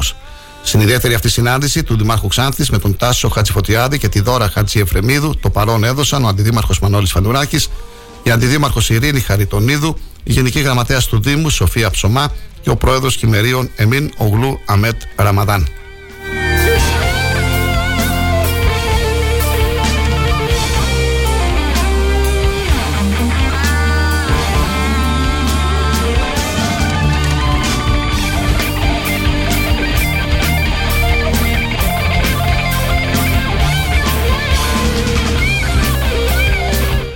Πλαίσιο εταιρικής κοινωνικής ευθύνης παραχωρήθηκαν από την εταιρεία ΙΗ Δημητρίου Τσαούση σύγχρονα παρελκόμενα και εξοπλισμός για μηχανήματα έργου του Δήμου Τοπύρου. Συγκεκριμένα, ο Δήμος εξοπλίζεται με έναν υδραυλικό καταστροφέα βαρέως τύπου και ένα αναρτώμενο ψεχαστικό σύστημα 500 λίτρων με, ε, που θα συνδράμουν στην καλύτερη εξυπηρέτηση των αναγκών της υπηρεσίας καθαριότητας με σκοπό την αναβάθμιση της ποιότητας ζωής των κατοίκων. Ο Δήμαρχος Τοπύρου, Θωμάς Μίχογλου, δήλωσε. Εκφράζουμε τις ευχαριστίες μας στην εταιρεία ΙΗ Δημητρίου Τσαούση, ΟΜΕ, που βρίσκεται στον οικισμό Δέκαρχο, Δήμου Τοπύρου, για την δωρεά σύγχρονου εξοπλισμού στο Δήμο μας, μέσω του οποίου ενισχύεται η παροχή υπηρεσιών καθαρισμού σε κοινόχρηστους χώρους.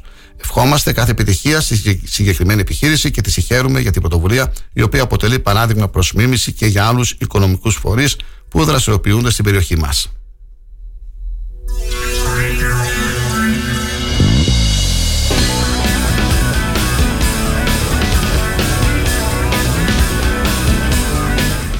Τη Δευτέρα το απόγευμα στο 11ο χιλιόμετρο της Εθνικής Οδού Δράμας Καβάλα, γιόταχη αυτοκίνητο που οδηγούσε με δαπός εξετράπη της πορείας του και προσέκλουσε σε μεταλλικά κυκλειδώματα με αποτέλεσμα τον θανάσιμο τραυματισμό του.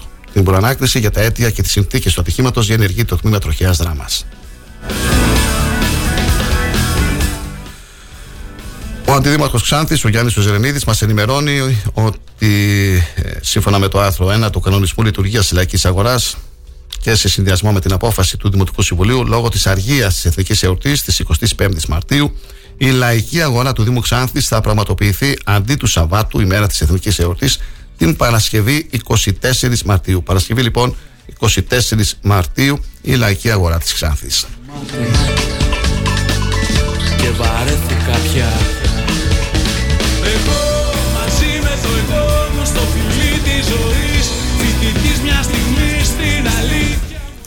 Μία από τις ομορφότερες διαδρομές στην ορεινή περιοχή του Λομού πρόκειται να πραγματοποιήσει ο Ορειβατικό Σύλλογος Ξάνθης την ερχόμενη Κυριακή.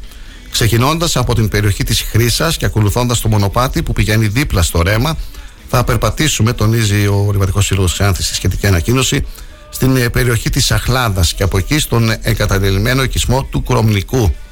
Από εκεί θα κατηφορήσουμε το παλιό μονοπάτι που συνέδε το χωριό με το σιδηροδρομικό σταθμό και πεζοπορώντα στη συνέχεια για λίγα χιλιόμετρα δίπλα στο ποταμό Νέστο θα καταλήξουμε στη Γαλάνη. Πρόκειται για μια πολύ ενδιαφέρουσα διαδρομή εξαιρετικής ομορφιάς με μεγάλη εναλλαγή τοπίων και έντονη την παρουσία καταλήπων που μαρτυρούν την ανθρώπινη παρουσία στο χρόνο. Μήκος διαδρομής 24 χιλιόμετρα. Συνολική ανάβαση 1390 μέτρα. Χρονική διάρκεια 9 ώρες.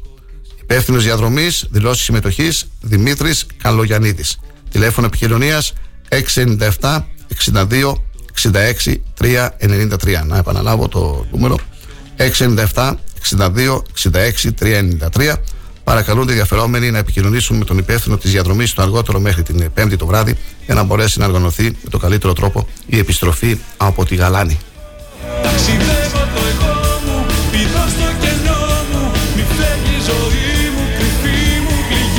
Raki και αγώνα.gr καθημερινά μπορείτε να ενημερώνεστε για την τοπική επικαιρότητα.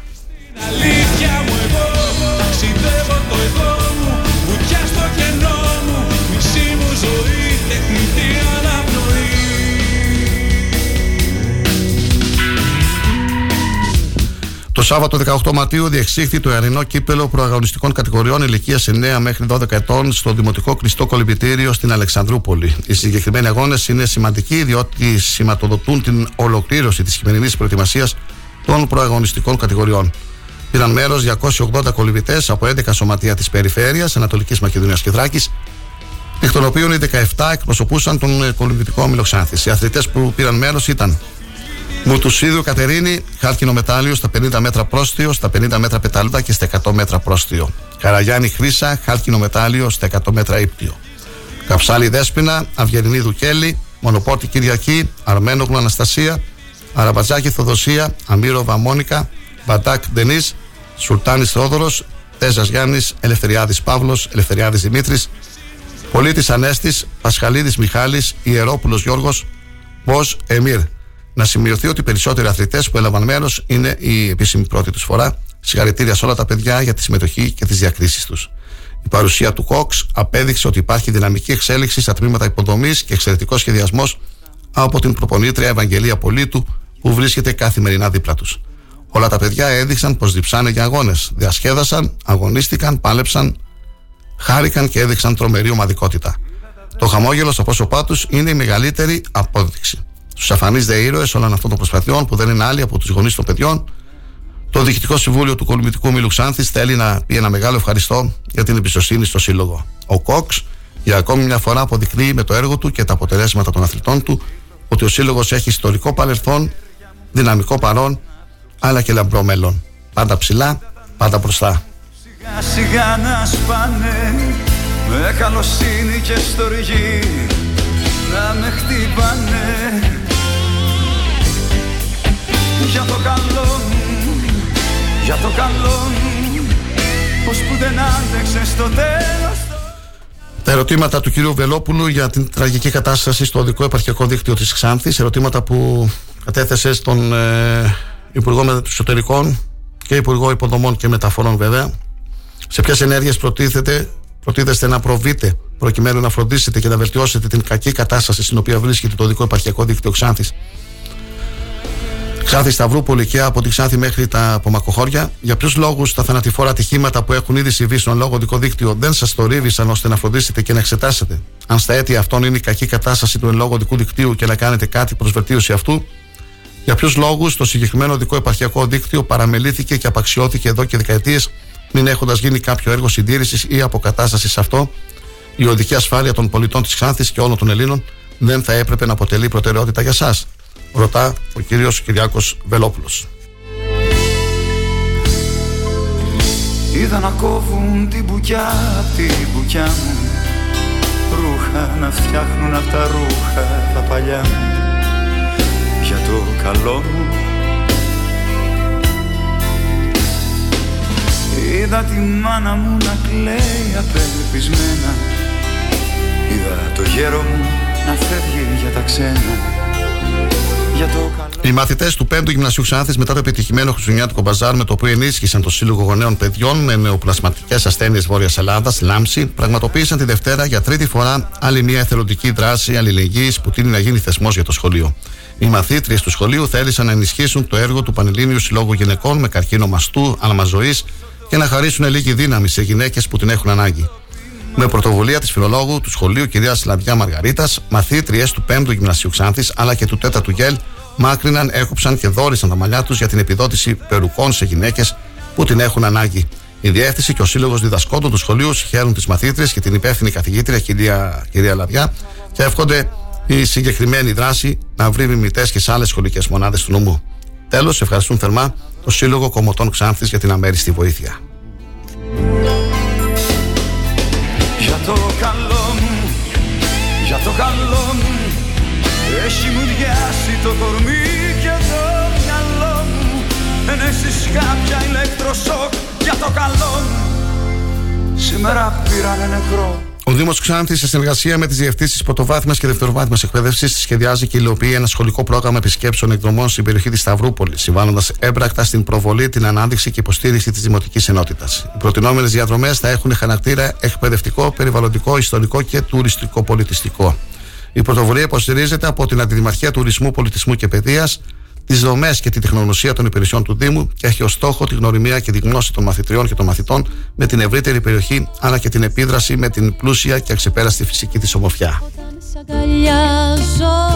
σταματάει η ώρα και όταν σου χορεύω απ' τις άλλες κλέβω απ' τις άλλες κλέβω όταν σου χορεύω απ' τις άλλες κλέβω απ' τις άλλες κλέβω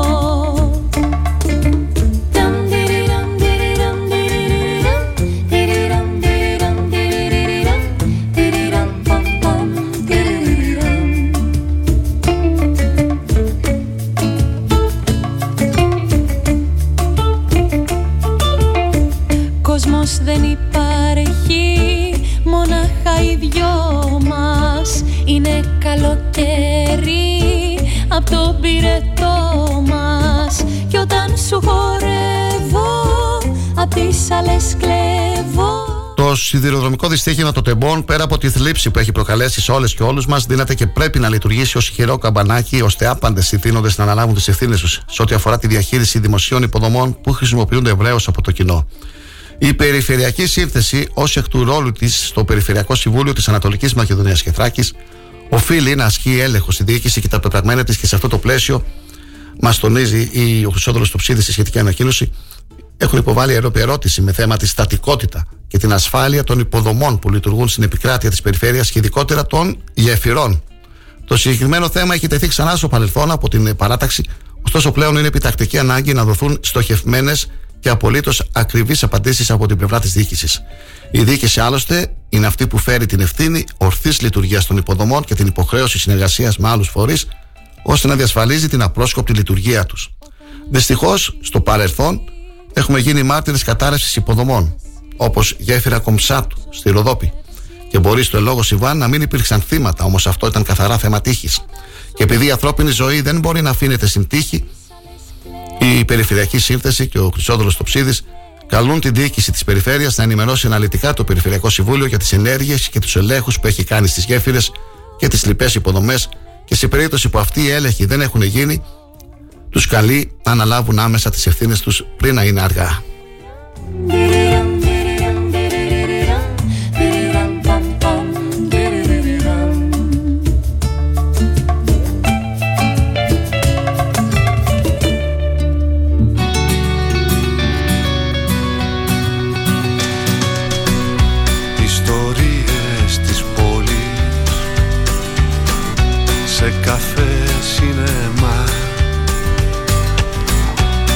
Ατέλειωτους δρόμους Για μια Η τεχνική υπηρεσία του Δήμου Ξάνθης μας ενημερώνει ότι σήμερα Τετάρτη θα πραγματοποιηθούν εργασίες ασφαλτόστρωσης στο τμήμα της οδού Αριστίδη Πιαλόγλου από την οδό Θεοδόρου Δούκα μέχρι την οδό Γεωργίου Κοντήλη. Οι εν λόγω εργασίες θα έχουν ως αποτέλεσμα την τροποποίηση της κυκλοφορίας στις ε, παραπάνω οδούς με διακοπή της κυκλοφορίας στο συγκεκριμένο χρονικό διάστημα και εκτροπή αυτής στις παρακείμενες οδούς. Μπροστά Πάμε λίγο ακόμα. Δεν ζητάω πολλά. Λίγο όνειρο ακόμα. Πάμε λίγο μπροστά. Τι να αντέξει ένα σώμα. Δεν ζητάω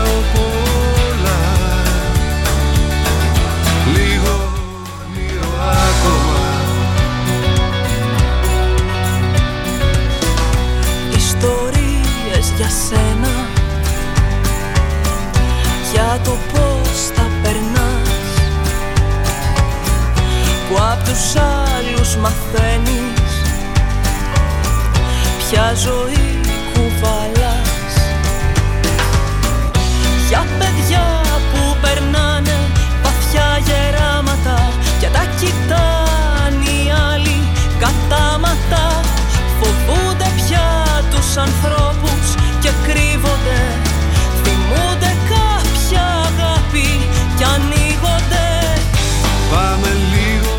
Πρωταθλήτριες Ανατολικής Μακεδονίας και Θράκης αναδείχθηκαν οι μαθήτριες του πρώτου Επαρξάνθης που κέρδισαν στον ε, τελικό το πρώτο Λύκειο Καβάλας με 1-0 και πέρασαν έτσι στην τρίτη φάση του Πανελλήνιου Σχολικού Πρωταθλήματος των Λυκείων. Οι μαθήτριες του Τρίφωνα Τερζόγλου κατάφεραν να πάρουν το προβάδισμα στο σκορ στο 14ο λεπτό όταν μετά από σου της τον Νικίδου η μπάλα κόντραρε σε αμυντικό και κατέληξε στα δίχτυα για το χρυσό πως αποδείχθηκε γκολ σε ένα μάτς που η ομάδα της Ξάνθης ήταν ανώτερη σε όλη τη διάρκεια και είχε αρκετές ευκαιρίες και για άλλα γκολ ενώ στο 30 είχε και δοκάρι σε σούτ της Καραμανάβη. Στην επόμενη φάση τα κορίτσια του ΕΠΑΛ Ξάνθης θα αντιμετωπίσουν τον ε, πρωταθλητή Κεντρικής Μακεδονίας ε, συγχαρητήρια στο πρώτο ΕΠΑΛ Ξάνθης στην ε, γυναικεία ομάδα ποδοσφαίρου.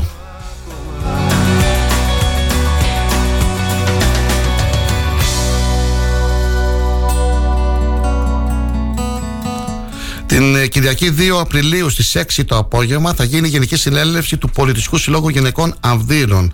Ε, θα ακολουθήσει η ψηφοφορία για την ανάδειξη του νέου Διοικητικού Συμβουλίου του Συλλόγου. Όποια κυρία επιθυμεί να είναι υποψήφια πρέπει να δηλώσει το αργότερο συμμετοχή μέχρι την ε, 5η 30 Μαρτίου.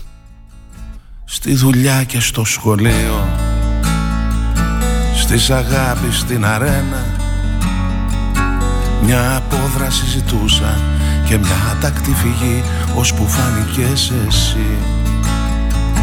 Πήραν φόρα οι μελωδίες Και του έρωτα οι χημίες.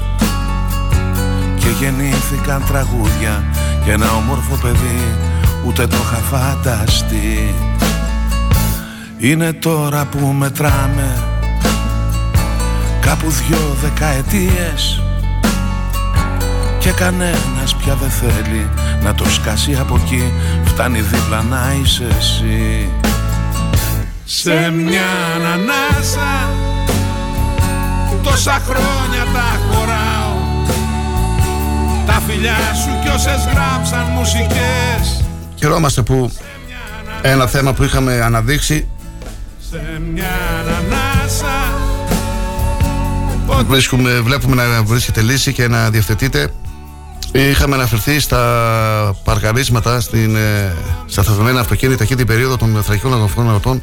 Τα περισσότερα βέβαια ήταν με πινακίδες Θεσσαλονίκης, Καβάνα, Κομωτινής. Δεν ήταν δηλαδή ντόπιοι, δεν ήταν ξαντιώτε οι οποίοι είχαν παρκάρει εκεί στο στενάκι μπροστά από τον ε, κήπο και ο δρόμος είναι διπλής κυκλοφορίας. Αλλά πού να το γνωρίζαν οι άνθρωποι, αφού δεν υπήρχε κάποια πινακίδα. Υπήρχαν αρκετά σχόλια σε εκείνη την ανάρτηση που είχαμε κάνει, άλλα θετικά, άλλα αρνητικά ότι έπρεπε να το γνωρίζουν. Υπήρχε μια κίτρινη γραμμή, η κίτρινη γραμμή του είναι ξεβαμένη. Καταλάβατε ποιος το λέμε, εκεί στο Σενία με το κήπο που πάμε προς απάνω, παλιά πόλη. Να λοιπόν, που τοποθετήθηκε και τυπικά από το Δήμο η πινακίδα που απαγορεύει το παρκάρισμα στον δρόμο από τη γέφυρα του Κόσμου έως και το πάρκο με την παιδική χαρά και με τα παπάκια που λέμε. Δρόμος με μεγάλο ποτηλιάρισμα κυρίως τα Σάββατα και τις Κυριακές. Ε. Δηλαδή, τι πρέπει να γίνει για να μπει αυτή η πινακίδα; Μπήκε η πινακίδα τελικά που απαγορεύει τη στάση ε, και την ε, στάθμευση. Τόσα χρόνια τα χωράω Τα φιλιά σου κι όσες γράψαν μουσικές. Σε μια ανανάσα Σε μια ανανάσα Ό,τι έγινα σε σένα το χρωστάω.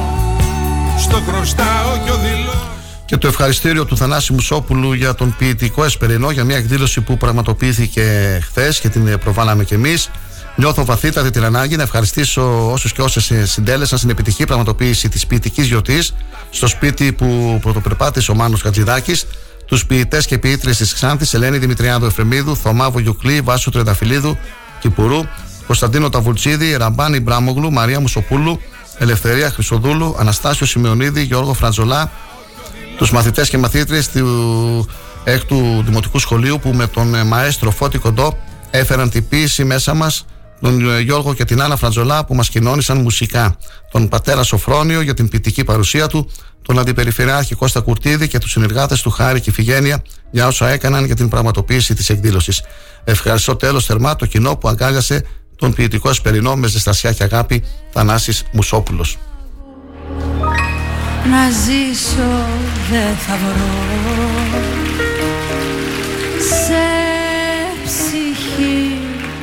ψαριού κορμί γατήσιο θα αφήσουμε το τραγούδι να παίξει, να το ακούσουμε και μετά τις 9.30 θα είμαστε και πάλι στον αέρα και θα επικοινωνήσουμε με τον ε, αντιστράτηγο αποστατεία τον κύριο Γεωργιάδη για να μας μιλήσει για τις ε, δραστηριότητες της ε, Ένωσης ε, Αποστάτων Αξιωματικών και για την ανάβαση στο αυγό για να τοποθετηθεί η ελληνική σημαία και να, ε, η εγκατάσταση να γίνει εκεί του ιστού. Χρειάζεται μια βοήθεια. Όσοι μπορούν και έχουν τον χρόνο, ας βοηθήσουν αυτή την προσπάθεια που γίνεται.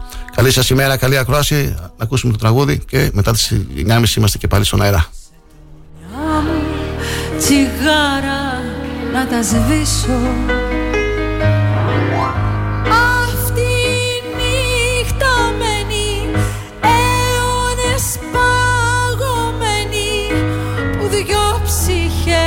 δεν βρήκαν καταφύγιο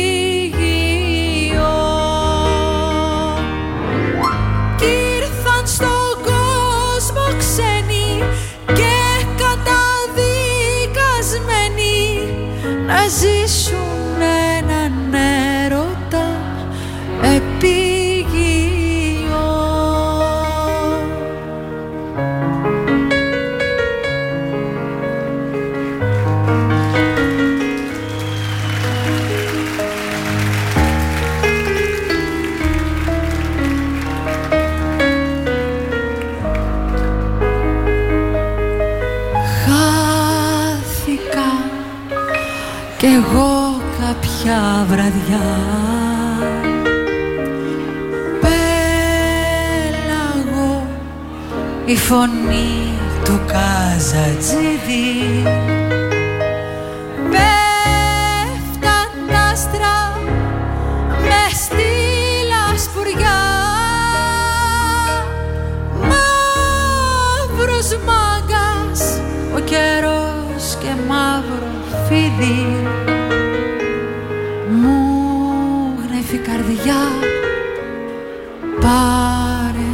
Μυρωδιά. Το λάδι εδώ πως καίγεται Και ζήσε το ταξίδι. Αυτή η νύχτα μένει αιώνες παγωμένη που δυο ψυχές δεν βρήκαν καταφύγιο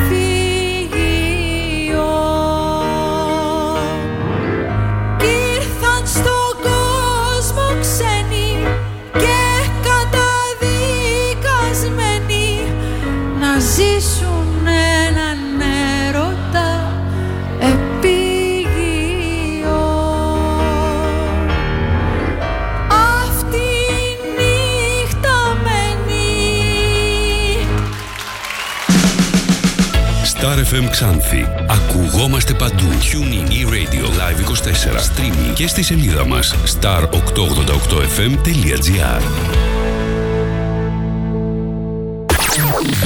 Αν σταματήσεις τη ραδιοφωνική σου διαφήμιση για να γλιτώσεις χρήματα, είναι σαν να σταματάς το ρολόι σου νομίζοντας και ότι ο χρόνος σταματά. Για σκέψου. Star 88,8 Τι ψάχνεις; Να ενημερωθώ. Για εμάς εδώ. Λιχτρολόγησε thrakitoday.com Η δική μας ηλεκτρονική εφημερίδα της Ξάνθης με πλήρη και συνεχή ενημέρωση για όλη τη Θράκη και την Ξάνθη. Για να μην ψάχνεις εδώ και εκεί, thrakitoday.com Το δικό σας πόρταλ με όλα τα νέα. Μαθαίνεις αυτό που ψάχνεις στοχευμένα από ανεξάρτητους συνεργάτες για αξιοπιστία των ειδήσεων. thrakitoday.com Πρόσθεσέ το στα αγαπημένα σου. Διαφημιστείτε στο thrakitoday.com Κάθε ώρα είναι ώρα για σπιτικό. 24 ώρες το 24ωρο ανοιχτό και με delivery στο χώρο σας. Το σπιτικό. Ώρα για απόλαυση. Delivery όλο το 24ωρο στο 25410 66969. Σας παρουσιάζουμε την ομάδα των πρωταθλητών στον Ηλίανθο. Νεώμα, Εξπέρτο, Τσέλσι, Σουρέλι, Σουόμι, Μπακάρντι, Φλάβιο, Ταλέντο. Υβρίδια Ηλίανθου από τη Σιτζέντα. Πρωταθλητές σε απόδοση και ποιότητα. Συμβουλέψου τους ανθρώπους της Σιτζέντα και τους συνεργάτες μας για να επιλέξεις τον κατάλληλο παίκτη για την περιοχή σου. Υβρίδια Ηλίανθου από την κορυφαία εταιρεία στον κόσμο Συντζέντα. Τώρα και με τετραπλή επένδυση σπόρου. Για μεγαλύτερη προστασία και δυνατότερο ξεκίνημα. Για να κερδίσεις το στοίχημα της καλλιέργειας του Ηλίανθου από τη Σπορά. Είμαστε η Αγνή και η Ανθή. Η Ανθή και η Αγνή. Και από εδώ και στο εξής θα είμαστε μαζί γιατί ετοιμάζουμε μια νέα εκπομπή. Στον Star 888 βεβαίως. Κάθε Δευτέρα, 8 με 9, με έναν πολύ καλό σκοπό. Η εκπομπή μας θα έχει θέμα. Θα έχει θέματα πολλά. Αφού ό,τι στην Ξάνθη τρέχει, εμείς θα είμαστε μπροστά. Συναυλίες, εκδηλώσεις, θέατρα, χορούς και εκθέσεις, παρουσιάσεις, οικαστικά και όλα τα δρόμενα τα πολιτιστικά. Πανηγύρια! Ε, ναι, Ανθή, και αυτά. Όλα θα σας τα παρουσιάζουμε, να τρέξετε κι εσείς μαζί. Γιατί εμείς έτσι ενεργό θέλουμε το ραδιόφωνο. Ραδιόφωνο όπως το θέλουμε. Ναι, έτσι το θέλουμε. Τι; Τρέχει κάτι. Κάτι τρέχει. Τι κάτι; Κάτι τρέχει. Κάτι, τι κάτι, τώρα κάτι τρέχει.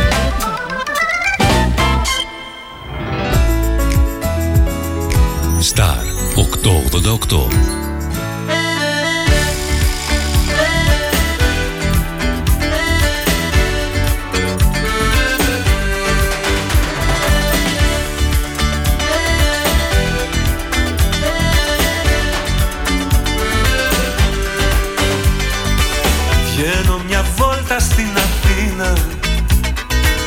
Και βλέπω φάτσες γελαστές Θα ξανάρθει η ρουτίνα. Και θα ξανάρθουν βροχές. Θα ξανάρθει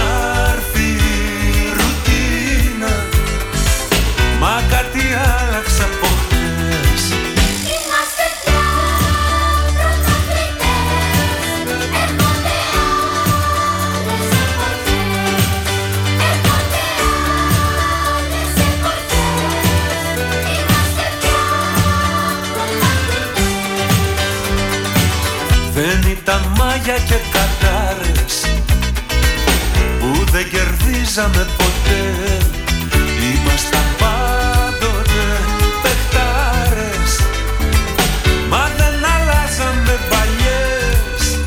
Και μετά το διαφημιστικό διάλειμμα, φίλοι και φίλες, είμαστε και πάλι στο, στον αέρα. Ακούτε την ε, ζωντανή ενημερωτική εκπομπή του Star 888. Τα λέμε κάθε μέρα, 8 μέχρι 10, εκτός ε, Σαββατοκύριακου και βέβαια και στη σελίδα του σταθμού star888fm.gr μπορείτε να ακούτε τις ε, προηγούμενες εκπομπές, τις συνεντεύξεις και να μας ακούτε και live ε, όπου και αν βρίσκεστε.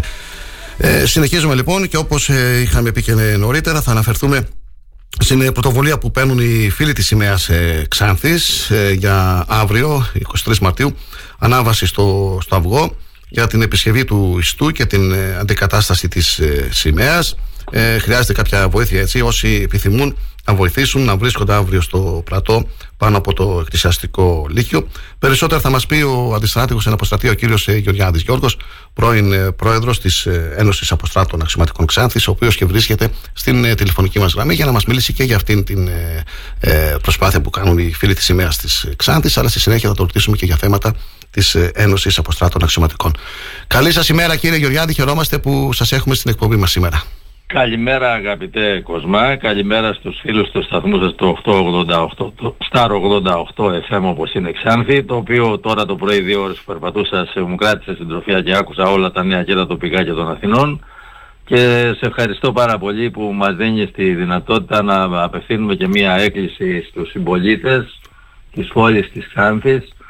Ε, αν κάποιοι αύριο το πρωί στέλνουν και έχουν διάθεση να μας βοηθήσουν επάνω διότι δεν πάμε απλώς να κάνουμε μια αντικατάσταση χημαία. Από το Δεκέμβριο μήνα είχαν αρχίσει τα προβλήματα με τον ιστό και τελικά συνέβη να σπάσει ο ιστός και ύστερα από αυτό έχουμε όλα τα ανταλλακτικά και τα μηχανήματα. Επάνω δεν υπάρχει ρεύμα και θέλουμε και τη βοήθεια. Δηλαδή το βάρος που το πολύ πολύ να κουβαλήσει ο καθένας από αυτά τα 8-10 άτομα, 12 όσα θα είναι, δεν θα είναι παραπάνω από 4-5 κιλά με σάκο στην πλάτη να μας βοηθήσουν να αντανεβάσουμε πάνω. Οι τεχνικοί θα κάνουν την αποκατάσταση, τη συναρμολόγηση με, να αντικαταστήσουν τα κομμάτια που έχουν σαπίσει και πάνω. Και το βασικότερο είναι που χρειάζεται η συνδρομή, ο, τουλάχιστον 8 έως 10 άτομα, είναι να μας βοηθήσουν να σηκώσουμε το μεταλλικό ιστό επάνω μέχρι να το σταθεροποιήσουμε με τις αντιρρίδες και μετά όλοι μαζί θα ανεβάσουμε τη σημαία και θα ψάλουμε τον εθνικό ύμνο. Ε, η, η αναχώρηση είναι όπως το είπατε στις 8.30 ώρα αύριο το πρωί στο πλατό πάνω από το εκκλησιαστικό λύκειο και παρακαλώ όσους και όσες είτε για να βοηθήσουν είτε για συντροφιά πολλά παιδιά ανεβαίνουν κάθε μέρα επάνω στο αυγό λυπόμαστε κι εμείς, στενοχωριόμαστε που επί ένα τρίμηνο δεν μπορέσαμε να ανταποκριθούμε, αλλά μεσολάβησε μια περίοδος με χιόνια πριν τις γιορτές και το οποίο το κράτησε πάνω. Λίγο λίγο φτάσαμε σήμερα μια εβδομάδα, μερικές μέρες μάλλον πριν από την Εθνική Επέτειο και ε, θεωρούμε υψίστη υποχρέωσή μας να αποκαταστήσουμε αυτό το νηστό και τη σημαία στην πόλη της Κάνης. Ε, κύριε Γεωργιάδη, με την ευκαιρία που σας έχουμε στην εκπομπή μας, με λίγα λόγια, για πείτε μας και για το προσκυνηματικό ταξίδι που πραγματοποίησε το παράρτημα της Ένωσης Αποστράτων Αξιωματικών Ξάνθης στην ε, Κύπρο την ε, περίοδο την, 15 μέχρι 19 Μαρτίου, αν δεν κάνω λάθος. Ποιες οι εντυπώσεις σας, ποιος ήταν ο σκοπός αυτού του ταξιδιού και τα σχόλιά σας θέλουμε. Να κάνω πρώτα μία σύντομη ναι.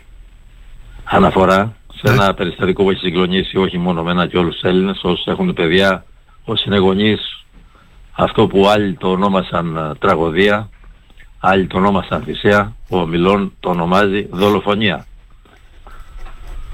Μιλάτε για τα τέμπη. Για τα τέμπη μιλώ πάντα. Ναι, ναι. Ήταν δολοφονία. Και κάνω και ένα σχόλιο και δεν, δεν επεκταθώ άλλο. Αυτός που είχε τα κλειδιά και είχε τις ευθύνες, δολοφόνησε.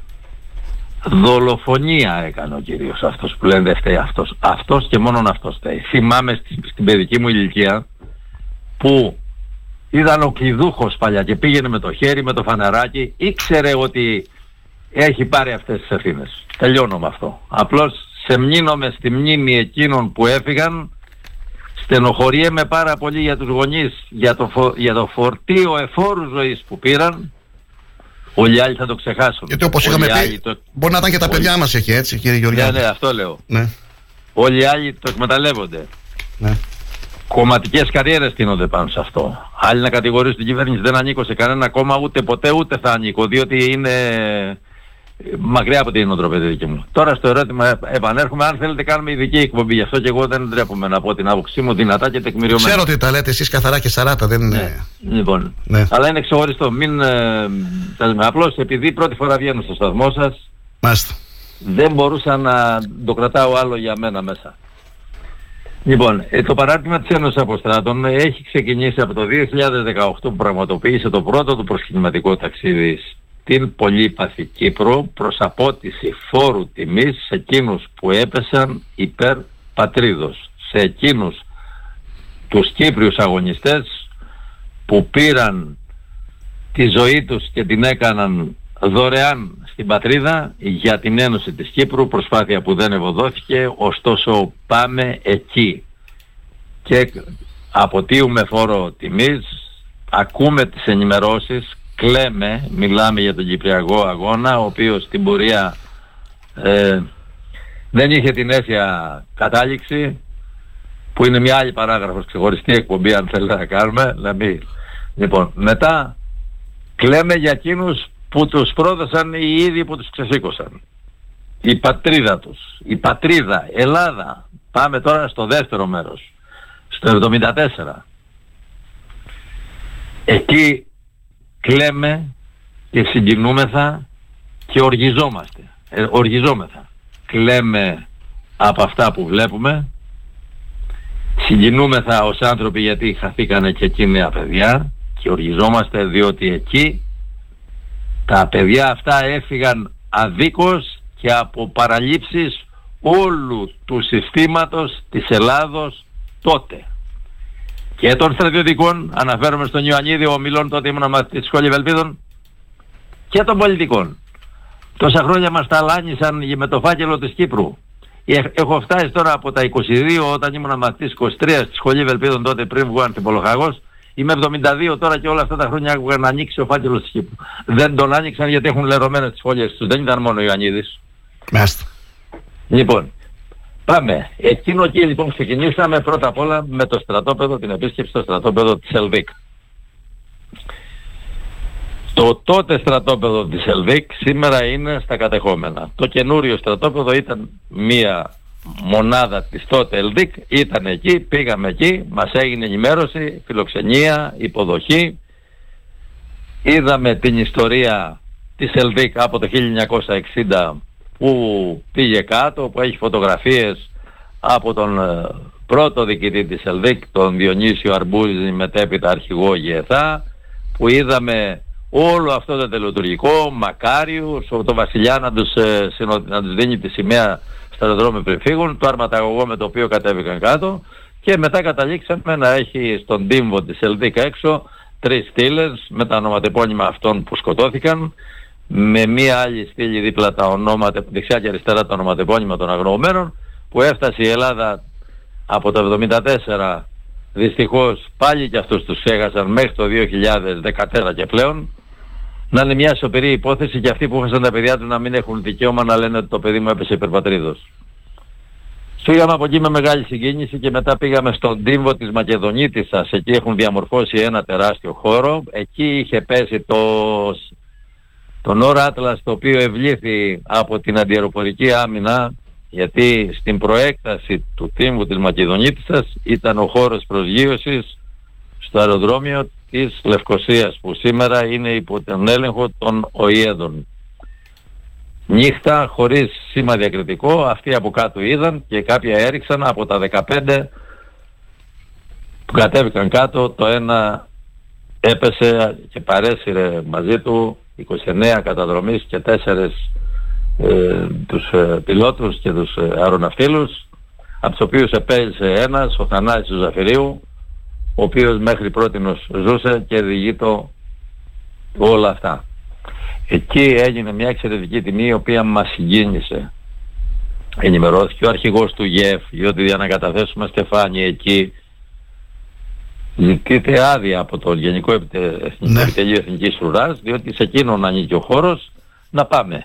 Ο αρχηγός Γενικού Επιτελείου του ΓΕΦ, ο αντιστράτηγος ο κύριος Ζερβάκης, απάντησε στον πρόεδρο του παραδείγματος, τον κύριο Κουτσαϊμάνη, ο οποίος κανονικά θα έπρεπε να στα λέει, αλλά αυτός τώρα είναι για οικογενειακούς του λόγους στην Αθήνα και ευκαιρία δοθείς, μια και μου το θίξατε, μπορώ να σας πω, ήμουνα μαζί. Καταθέσατε Στεφάνη δηλαδή. Ναι, εγώ κατέθεσα στο στρατόπεδο της ΕΛΔΙΚ. Ο κύριος Κουτσαϊμάνης κατέθεσε στον τύπο της Μακεδονίτσας και ο Αργύρης ο Ανδρέωτης κατέθεσε στο, στη σπηλιά εκεί που κατέκαψαν οι Εγγλέζοι τον ε, Γρηγόρη Αυξαντίου. Εκεί λοιπόν στον τύπο της Μακεδονίτισσας μας έκανε την τιμή χωρίς να οφείλει, δηλαδή ευνηδιαστήκαμε ευχάριστα. Ο Υπουργός Αμήνης της Κύπρου, δηλαδή το πληροφορήθηκε και ήρθε εκεί.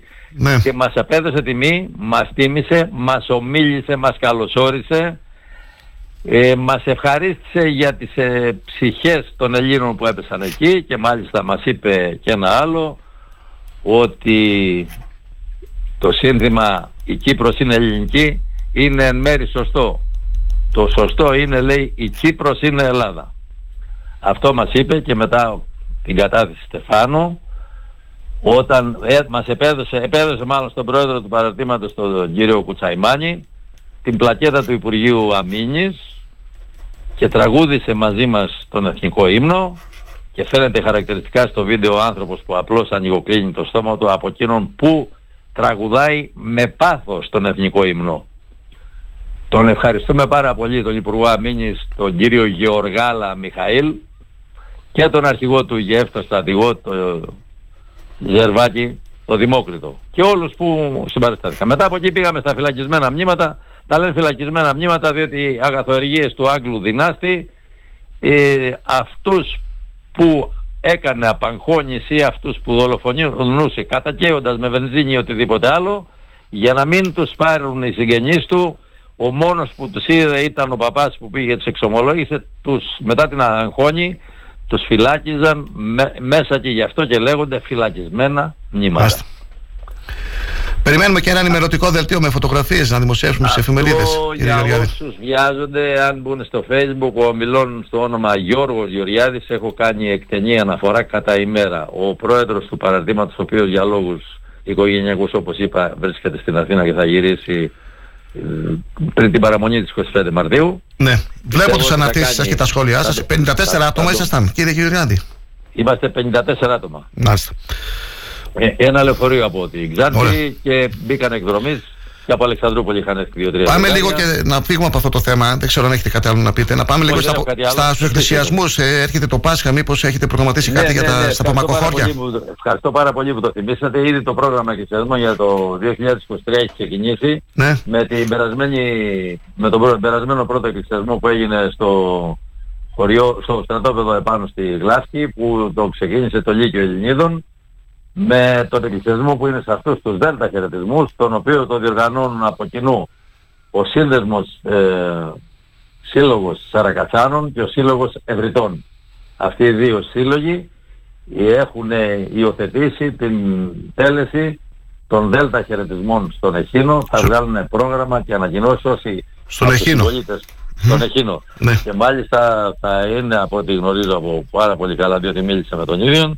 Είναι ο άνθρωπος ο οποίος ανακαίνισε ατομικά δικά του έξοδα και αγιογραφήθηκε ο Ιερός Ναός στον Άγιο Γεώργιο του Εχίνου, ο κύριος Αντώνης Γαβρίλης.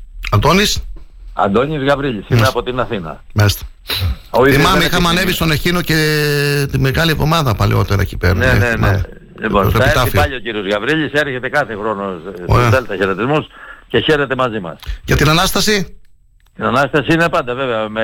όχι, όχι, αν έχετε προγραμματίσει κάτι άλλο εκτός από τον Εχίνο Ναι, τώρα. ε- είναι, είναι στην επέτειο της Μάχης των Οχυρών θα βγάλει πρόγραμμα στην ημέρα Μάλιστα. βγάλει το Δέλτα Σώμα Στρατού ότι την τάδε μέρα θα διοργαστεί, θα γιορταστεί. Κυριακή είναι πάντα, την πρώτη Κυριακή μετά τις 6 Απριλίου. Τώρα με ευνηδιάζεται λίγο, δεν μπορώ να δω το ημερολόγιο.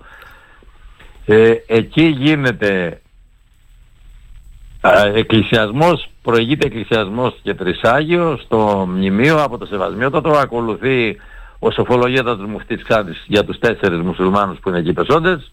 Και τελειώνει. Και μετά έχουμε Μεγάλη Παρασκευή, περιφορά επιταφείου στον Εχίνο Ναι, μπράβο, το θυμάμαι αυτό, ναι. και Ανάσταση βρα- το βράδυ, πρώιμη Ανάσταση θα την έλεγα, ανεβαίνει ο Σεβασμιότατος για τους άντρες των φυλακίων πρώτα στη Γλάφκη και μετά στον Εχίνο κάνει μία Ανάσταση που ξεκινά από το δεύτερο λάβετε φως και στον προάβλιο χώρο της- του ναού όλοι μαζί λέμε το Χριστός Ανέστη και φεύγουμε και κάνουμε και δεύτερο εκκλησιασμό στις ενορίες ο καθένας που έχει στην Ξάνθη. Κύριε Γεωργιάδη, βλέπω εδώ τώρα στη σελίδα σας, στην ιστοσελίδα easxanthis.gr και μια πενταήμερη εκδρομή που προγραμματίζεται για την Κρήτη για το Μάιο, έτσι, 27 Ναι, με 31 είναι Μαΐου. 27, 27 με 31 και μάλιστα ένα από τα... Επίσκεψη ένας στη από τους Γάρδο, προορισμούς ναι. Είναι στη Γάρδο. Το παράδειγμα έχει ξεκινήσει από χρόνια και κάνει, επισκέπτεται χώρους, σημεία που προσδιορίζουν τους ακρίτες της Ελλάδος πέρσι τον Απρίλιο, Μάιο, Μάρτιο μήνα Απρίλιο πήγαμε μαζί με το Σεβασμιότατο και το Εκκλησιαστικό Λύκειο στο Καστελόριζο. Ναι, το θυμάμαι, ναι. Ναι, φέτος έβαλαν ε, Κρήτη Γάβδος. Του Ναι. χρόνου θα πάμε σε... Πάμε κάθε χρόνο. Σε αυτές ούτως τι ή άλλως. εκδρομές έρχονται μόνο μέλη της ΕΑΣ ή μπορούν να έρθουν και. Όχι, όχι, είναι οι εκδρομές μας όλες Ανοιχτές. είναι ανοιχτές, είναι ανοιχτές σε όλη την κοινωνία. Όσοι θέλουν, το τηλέφωνο μου το έχετε, μπορούν να μ, το δώσετε στους ακροατές σας, αν θέλετε μπορώ να το πω, θέλετε να το πω; Ναι, πείτε το, πείτε το, δεν έχουμε πρόβλημα. 6937 100 910. 6937 100 910.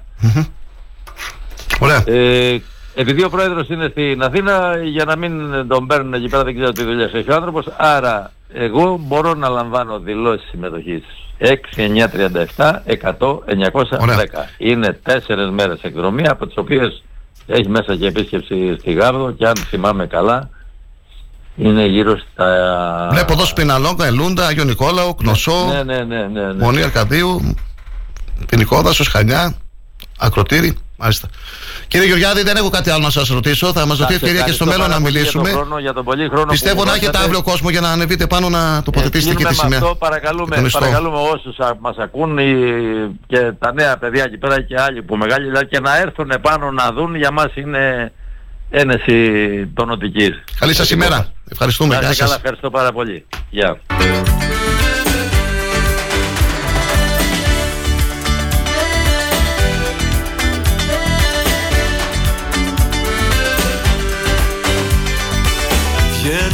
Δρακότια μέτρα λαμβάνονται σήμερα και σήμερα από την ε, αστυνομία, αστυνομική διεύθυνση Ξάνθης, για την ε, προσαγωγή του 37χρονου και των άλλων τριών, των δύο των γιο του και του ενός του. και του ρεψιού του, που κατηγορούνται για ανθρωποκτονία με δόλο και παραβάσεις της νομοθεσίας περί όπλων. Ε, στο- Θα είναι σήμερα στο δικαστήριο, δεν ξέρω την εικόνα εκεί τώρα. Το πρωί πάντως ήταν κλειστός ο δρόμος όπως μας ενημέρωσαν και υπήρχε κόσμος.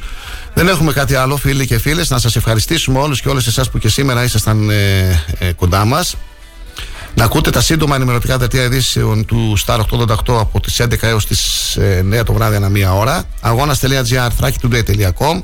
Σήμερα είναι Τετάρτη, είναι Παγκόσμια Μέρα ε, για το νερό, όπως είπαμε στην αρχή της εκπομπής μας. Τετάρτη 22. Ξημερώματα Κυριακής αλλάζουμε το, την ώρα, πάμε μία ώρα μπροστά. Το Σάββατο είναι η μεγάλη παρέλαση, μαθητική και στρατιωτική. Να πάμε να χειροκροτήσουμε τα παιδιά μας και τα στατευμένα νιάτα. Να βγάλουμε τις σημαίες μας στα μπαλκόνια μας, των σπιτιών μας και στα καταστήματα. Μα δεν πιστεύαμε ποτέ. Είμαστε πια. Πρωταθλητές. Εκπαιδεύες εποχές. Και όπως είπαμε στην αρχή, ο κύριος Μητσοτάκης, εχθέ στη συνέντευξη που έδωσε στον ε, Σταύρο το Θοδωράκη, το Θοδωράκη δεν ήταν στο ποτάμι τώρα, λίγο έτσι περίεργη μου φάνηκε αυτή η συνέντευξη. Τέλος πάντων, το Θοδωράκης ρωτούσε, ο Μητσοτάκης απαντούσε. Ε, 21 28 Μαου θα γίνουν οι εθνικές εκλογές, οι πρώτες εθνικές εκλογές. Και μετά θα έχουμε τις εξελίξεις, σε περίπτωση που δεν έχουμε αυτοδυναμία. Ή θα πάμε σε δεύτερη εκλογική αναμέτρηση. Ανάλογα το αποτέλεσμα της πρώτης, μπορεί να έχουμε και άμεσα μέσω κυβέρνηση συνεργασίας. Οι υποψήφοι βουλευτές της Ξάνθη συνεχίζουν τις επαφές και τις ε, συζητήσεις με συμπολίτες μας και με κατοίκους του νόμου Ξάνθης ε, τα ονόματα που γνωρίζουμε για την ώρα τα νέα ονόματα είναι αυτά του Οδυσσέα του Βουρβικέλη στο ψηφοδέλτιο του Πασόκ Κινήματος Αλλαγής της κυρίας Μέρης Ακύρουλου που είναι στη Νέα Δημοκρατία και η Έρση Παρχαρίδου που είναι στο Πασόκ ο κύριος Γιανακίδης ο Στάθης είναι στο ψηφοδέλτιο του ΣΥΡΙΖΑ περιμένουμε την ανακοίνωση της πέμπτης υποψηφιότητας ε, προχθές μας μίλησε ο γραμματέας του ΣΥΡΙΖΑ Ξάνθης ο κύριος Χατζηθεοδόρου μας είπε ότι ε, θα ανακοινωθεί τις επόμενες ημέρες. Γνωρίζουμε ότι θα είναι ο κύριος Στογιανίδη. Ε, επίσημα το ψηφοδέλτιο της Νέας Δημοκρατίας στη Ξάνθη δεν ανακοινώθηκε. Ε, ε, έχει ακουστεί όμως ότι θα είναι ο άλλος υποψήφιος θα είναι ο Δημήτρης ο Τσαρτούρο. Περιμένουμε όμως την επίσημη ανακοίνωση του ψηφοδελτίου της Νέας Δημοκρατίας. Το Πασόκ το έχει ανακοινώσει εδώ και καιρό. Το ΣΥΡΙΖΑ περιμένουμε, είπαμε, την πέμπτη υποψηφιότητα. Τι άλλο έχουμε, τα δημοτικά, στασιμότητα στα δημοτικά. Ε, ο κ. Χασιδοδόρου μας δήλωσε ότι δεν πρόκειται να κατέβει, ο ΣΥΡΙΖΑ να κατεβάσει συνδυασμό στο Δήμο Ξάνθης. Ε, θα στηρίξει την ε, δημοτική παράταξη ε, με επικεφαλής, με υποψήφιο δήμαρχο τον Σάββατον Μελισσόπουλο. Σάββας Μελισσόπουλος, Πασχάλης Λίλατζης, ε, Γιώργος Χασιδοδόρου και ο γνωστός γιατρός ο Βασίλης ε, ο Παπαδόπουλος και μου έκανε εντύπωση, γι' αυτό το ψάχνω τώρα να το, να το πω. Ε, ένα σχόλιο που έκανε ο κύριος Χατζητοδόρου στην ενημερωτική μας εκπομπή. Στο ερώτημα που του θέσαμε αν ο ΣΥΡΙΖΑ θα κατεβάσει δικό του συνδυασμό στο Δημοξάνθη, απάντησε ούτε μία στο εκατομμύριο. Δεν θα κατέβει κανένα συνδυασμό στο ΣΥΡΙΖΑ. Τα τελευταία χρόνια έχουμε δείξει ότι θα είμαστε μια νέα δημοτική παράταξη. Έχουμε αφήσει πίσω τα κόμματα, τις προσωπικές μας φιλοδοξίες και αυτό που μας ενδιαφέρει είναι να αλλάξουμε κάτι στον ε, τόπο μας. Το δείξαμε έμπρακτα και στο Δημοτικό Συμβούλιο με την ε, δημιουργική αντιπολίτευση που κάναμε ακολουθούμε μια πιστή γραμμή και αυτοί απελπισμένοι σήμερα που δηλώνουν ότι χρειάζεται να γίνουν διαδικασίες και να υπάρξει νέο ψηφοδέλτιο του ΣΥΡΙΖΑ, αυτά όλα είναι ε, ψέματα. Οι απελπισμένοι είναι και από το χώρο και γύρω από το χώρο μας. Τελευταία βρίσκονται σε αυτή την ιστορία με τα δημοτικά. Δεν ισχύει δηλαδή κάτι τέτοιο. Δεν πρόκειται να κατέβει με δικό του συνδυασμό ΣΥΡΙΖΑ στο Δήμο Ξάνθης. Επανέλαβε ο κύριος Χατζητοδόρου στην πρωινή μας ενημερωτική εκπομπή. Όσον αφορά τα περιφερειακά, ε, αυτό που θέλω λίγο να πω είναι ότι δεν έχει ακόμα αποφασίσει, δεν έχει βγει το Πασόκ δημόσια ε, να τοποθετηθεί ποια υποψηφιότητα θα στηρίξει στις περιφερειακές εκλογές Παλαιότερα έχει ακουστεί το όνομα του πρώην δημάρχου της ε, Κομωτινής του κυρίου Πετρίδη για να τεθεί επικεφαλής. Ε, όμως ε, δεν ισχύει κάτι τέτοιο για την ώρα. Οι υποψήφοι που γνωρίζουμε που θα είναι, θα είναι ο κύριος Χρήστος Μέτριος ο νέο Περιφερειάρχης και ο κύριος Χριστόδουλος Τοψίδης της Περιφερειακής Σύνθεσης ο οποίος και αυτός φιλοξενήθηκε πριν από λίγες ημέρες στην εκπομπή μας και μπορείτε να ακούτε τις συνεντεύξεις Όπως είπαμε στη σελίδα του σταθμού star888fm.gr. Να ευχηθώ να κυλήσουν όλα ομαλά σήμερα για την υπόθεση της ε, άκρης δολοφονίας του Δοσερού. Έχετε διαπιστώσει κι εσείς ότι δεν παίζουμε πολύ το θέμα αυτό. Α το παίζουν τα μεγάλα κανάλια. Ε, δεν θέλουμε έτσι να στοχοποιεί τη Ξάνθη κτλ. Γνωρίζουμε όλοι τι συμβαίνει στο Δοσερό, ποια είναι η εικόνα και κάποιοι ευθύνονται για αυτή την εικόνα έτσι. Για αυτή την κατάσταση και δεν είναι η πρώτη φορά που συμβαίνει αυτό. Και δεν μιλάμε για τους ντόπιους εκεί, για τους κατοίκους, για τους Ρωμά του Δοσερού που οι περισσότεροι ε, θα έλεγα ότι ε, δεν είναι ούτε κακοπιά στοιχεία ούτε ε, έχουν δείξει κάτι στο παρελθόν. Κάποιοι άλλοι είναι αυτοί που είναι εκεί στο δοσερό και δημιουργούν τα γνωστά προβλήματα. Είναι δυνατόν τώρα ένας να έχει συλληφθεί για χειροβοβίδες, για όπλα, για ναρκωτικά και ε, να μένει ελεύθερος; Τι να πω. 10 παρα 2 πρώτα λεπτά. Σταματάμε. Ε, να κάνουμε και μια έκκληση στους επαγγελματίες της πόλης να στείλουν τα ευχητήρια μηνύματα για το Πάσχα στους πελάτες τους μέσω του σταθμού για να μπορέσει να λειτουργήσει ο σταθμός ε, για να μπορέσουμε να πληρώσουμε το, το ρεύμα, το τηλέφωνο τα κάποια έξοδα που πρέπει να έχουμε να, που έχουμε και πρέπει να καλύψουμε. Στείλτε λοιπόν τα ευχητήρια μήνυματά σας. Εμείς δεν παίρνουμε ούτε αναθέσεις ούτε εξαρτιόμαστε από κανέναν Καλή συνέχεια να έχετε. Καλή ακρόαση για τη συνέχεια. Σας ευχαριστώ πάρα πολύ που και σήμερα ήσασταν κοντά μας νωρίς νωρίς από το πρωί. Και αν τυχό κάνουμε λάθη, όπως έχουμε πει, να μας συγχωρείτε, γιατί η ζωντανή εκπομπή είναι, λάθη θα κάνουμε. Συνεχίζουμε, πάμε στην εφημερίδα, να προχωρήσουμε στην έκδοση της εφημερίδας. αγώνα.gr, thrakitoday.com. Καλή εργασία, να έχετε την υγεία σας όλοι και να συνεχίζετε να ακούτε το Star 888. Σας ευχαριστώ. Γεια σας. Περνάει ο κόσμος και αδιαφορεί Περνά ο καιρός και δεν συγχωρεί. Πόσα ψέματα χωράει η σιωπή. Πόσα θαύματα μια λέξη μπορεί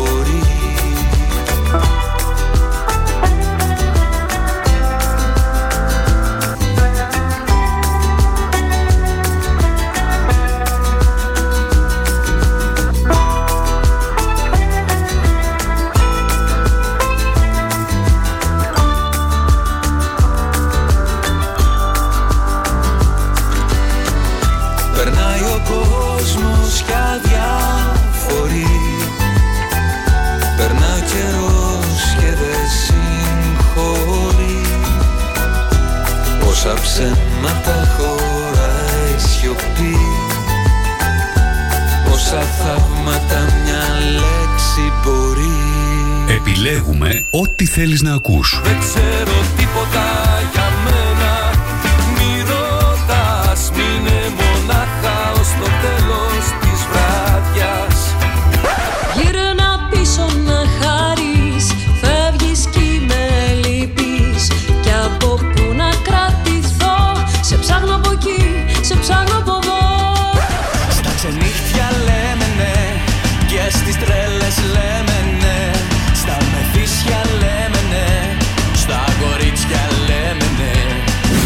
Αμέσως μετά τις διαφημίσεις.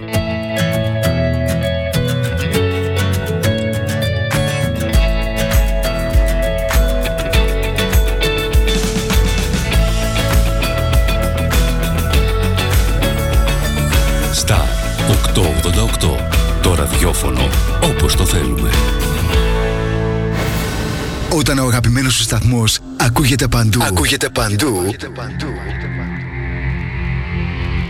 τότε πρέπει να έρθεις κι εσύ. Μπες στην παρέα και άκουσε την επιχείρησή σου παντού. Γιατί εδώ δεν ακούς απλά, ακούγεσαι κι εσύ. Τηλεφώνησε τώρα στο 25410 83922 και ξεκλείδωσε το δικό σου πακέτο διαφήμισης ανάλογα με τις ανάγκες σου.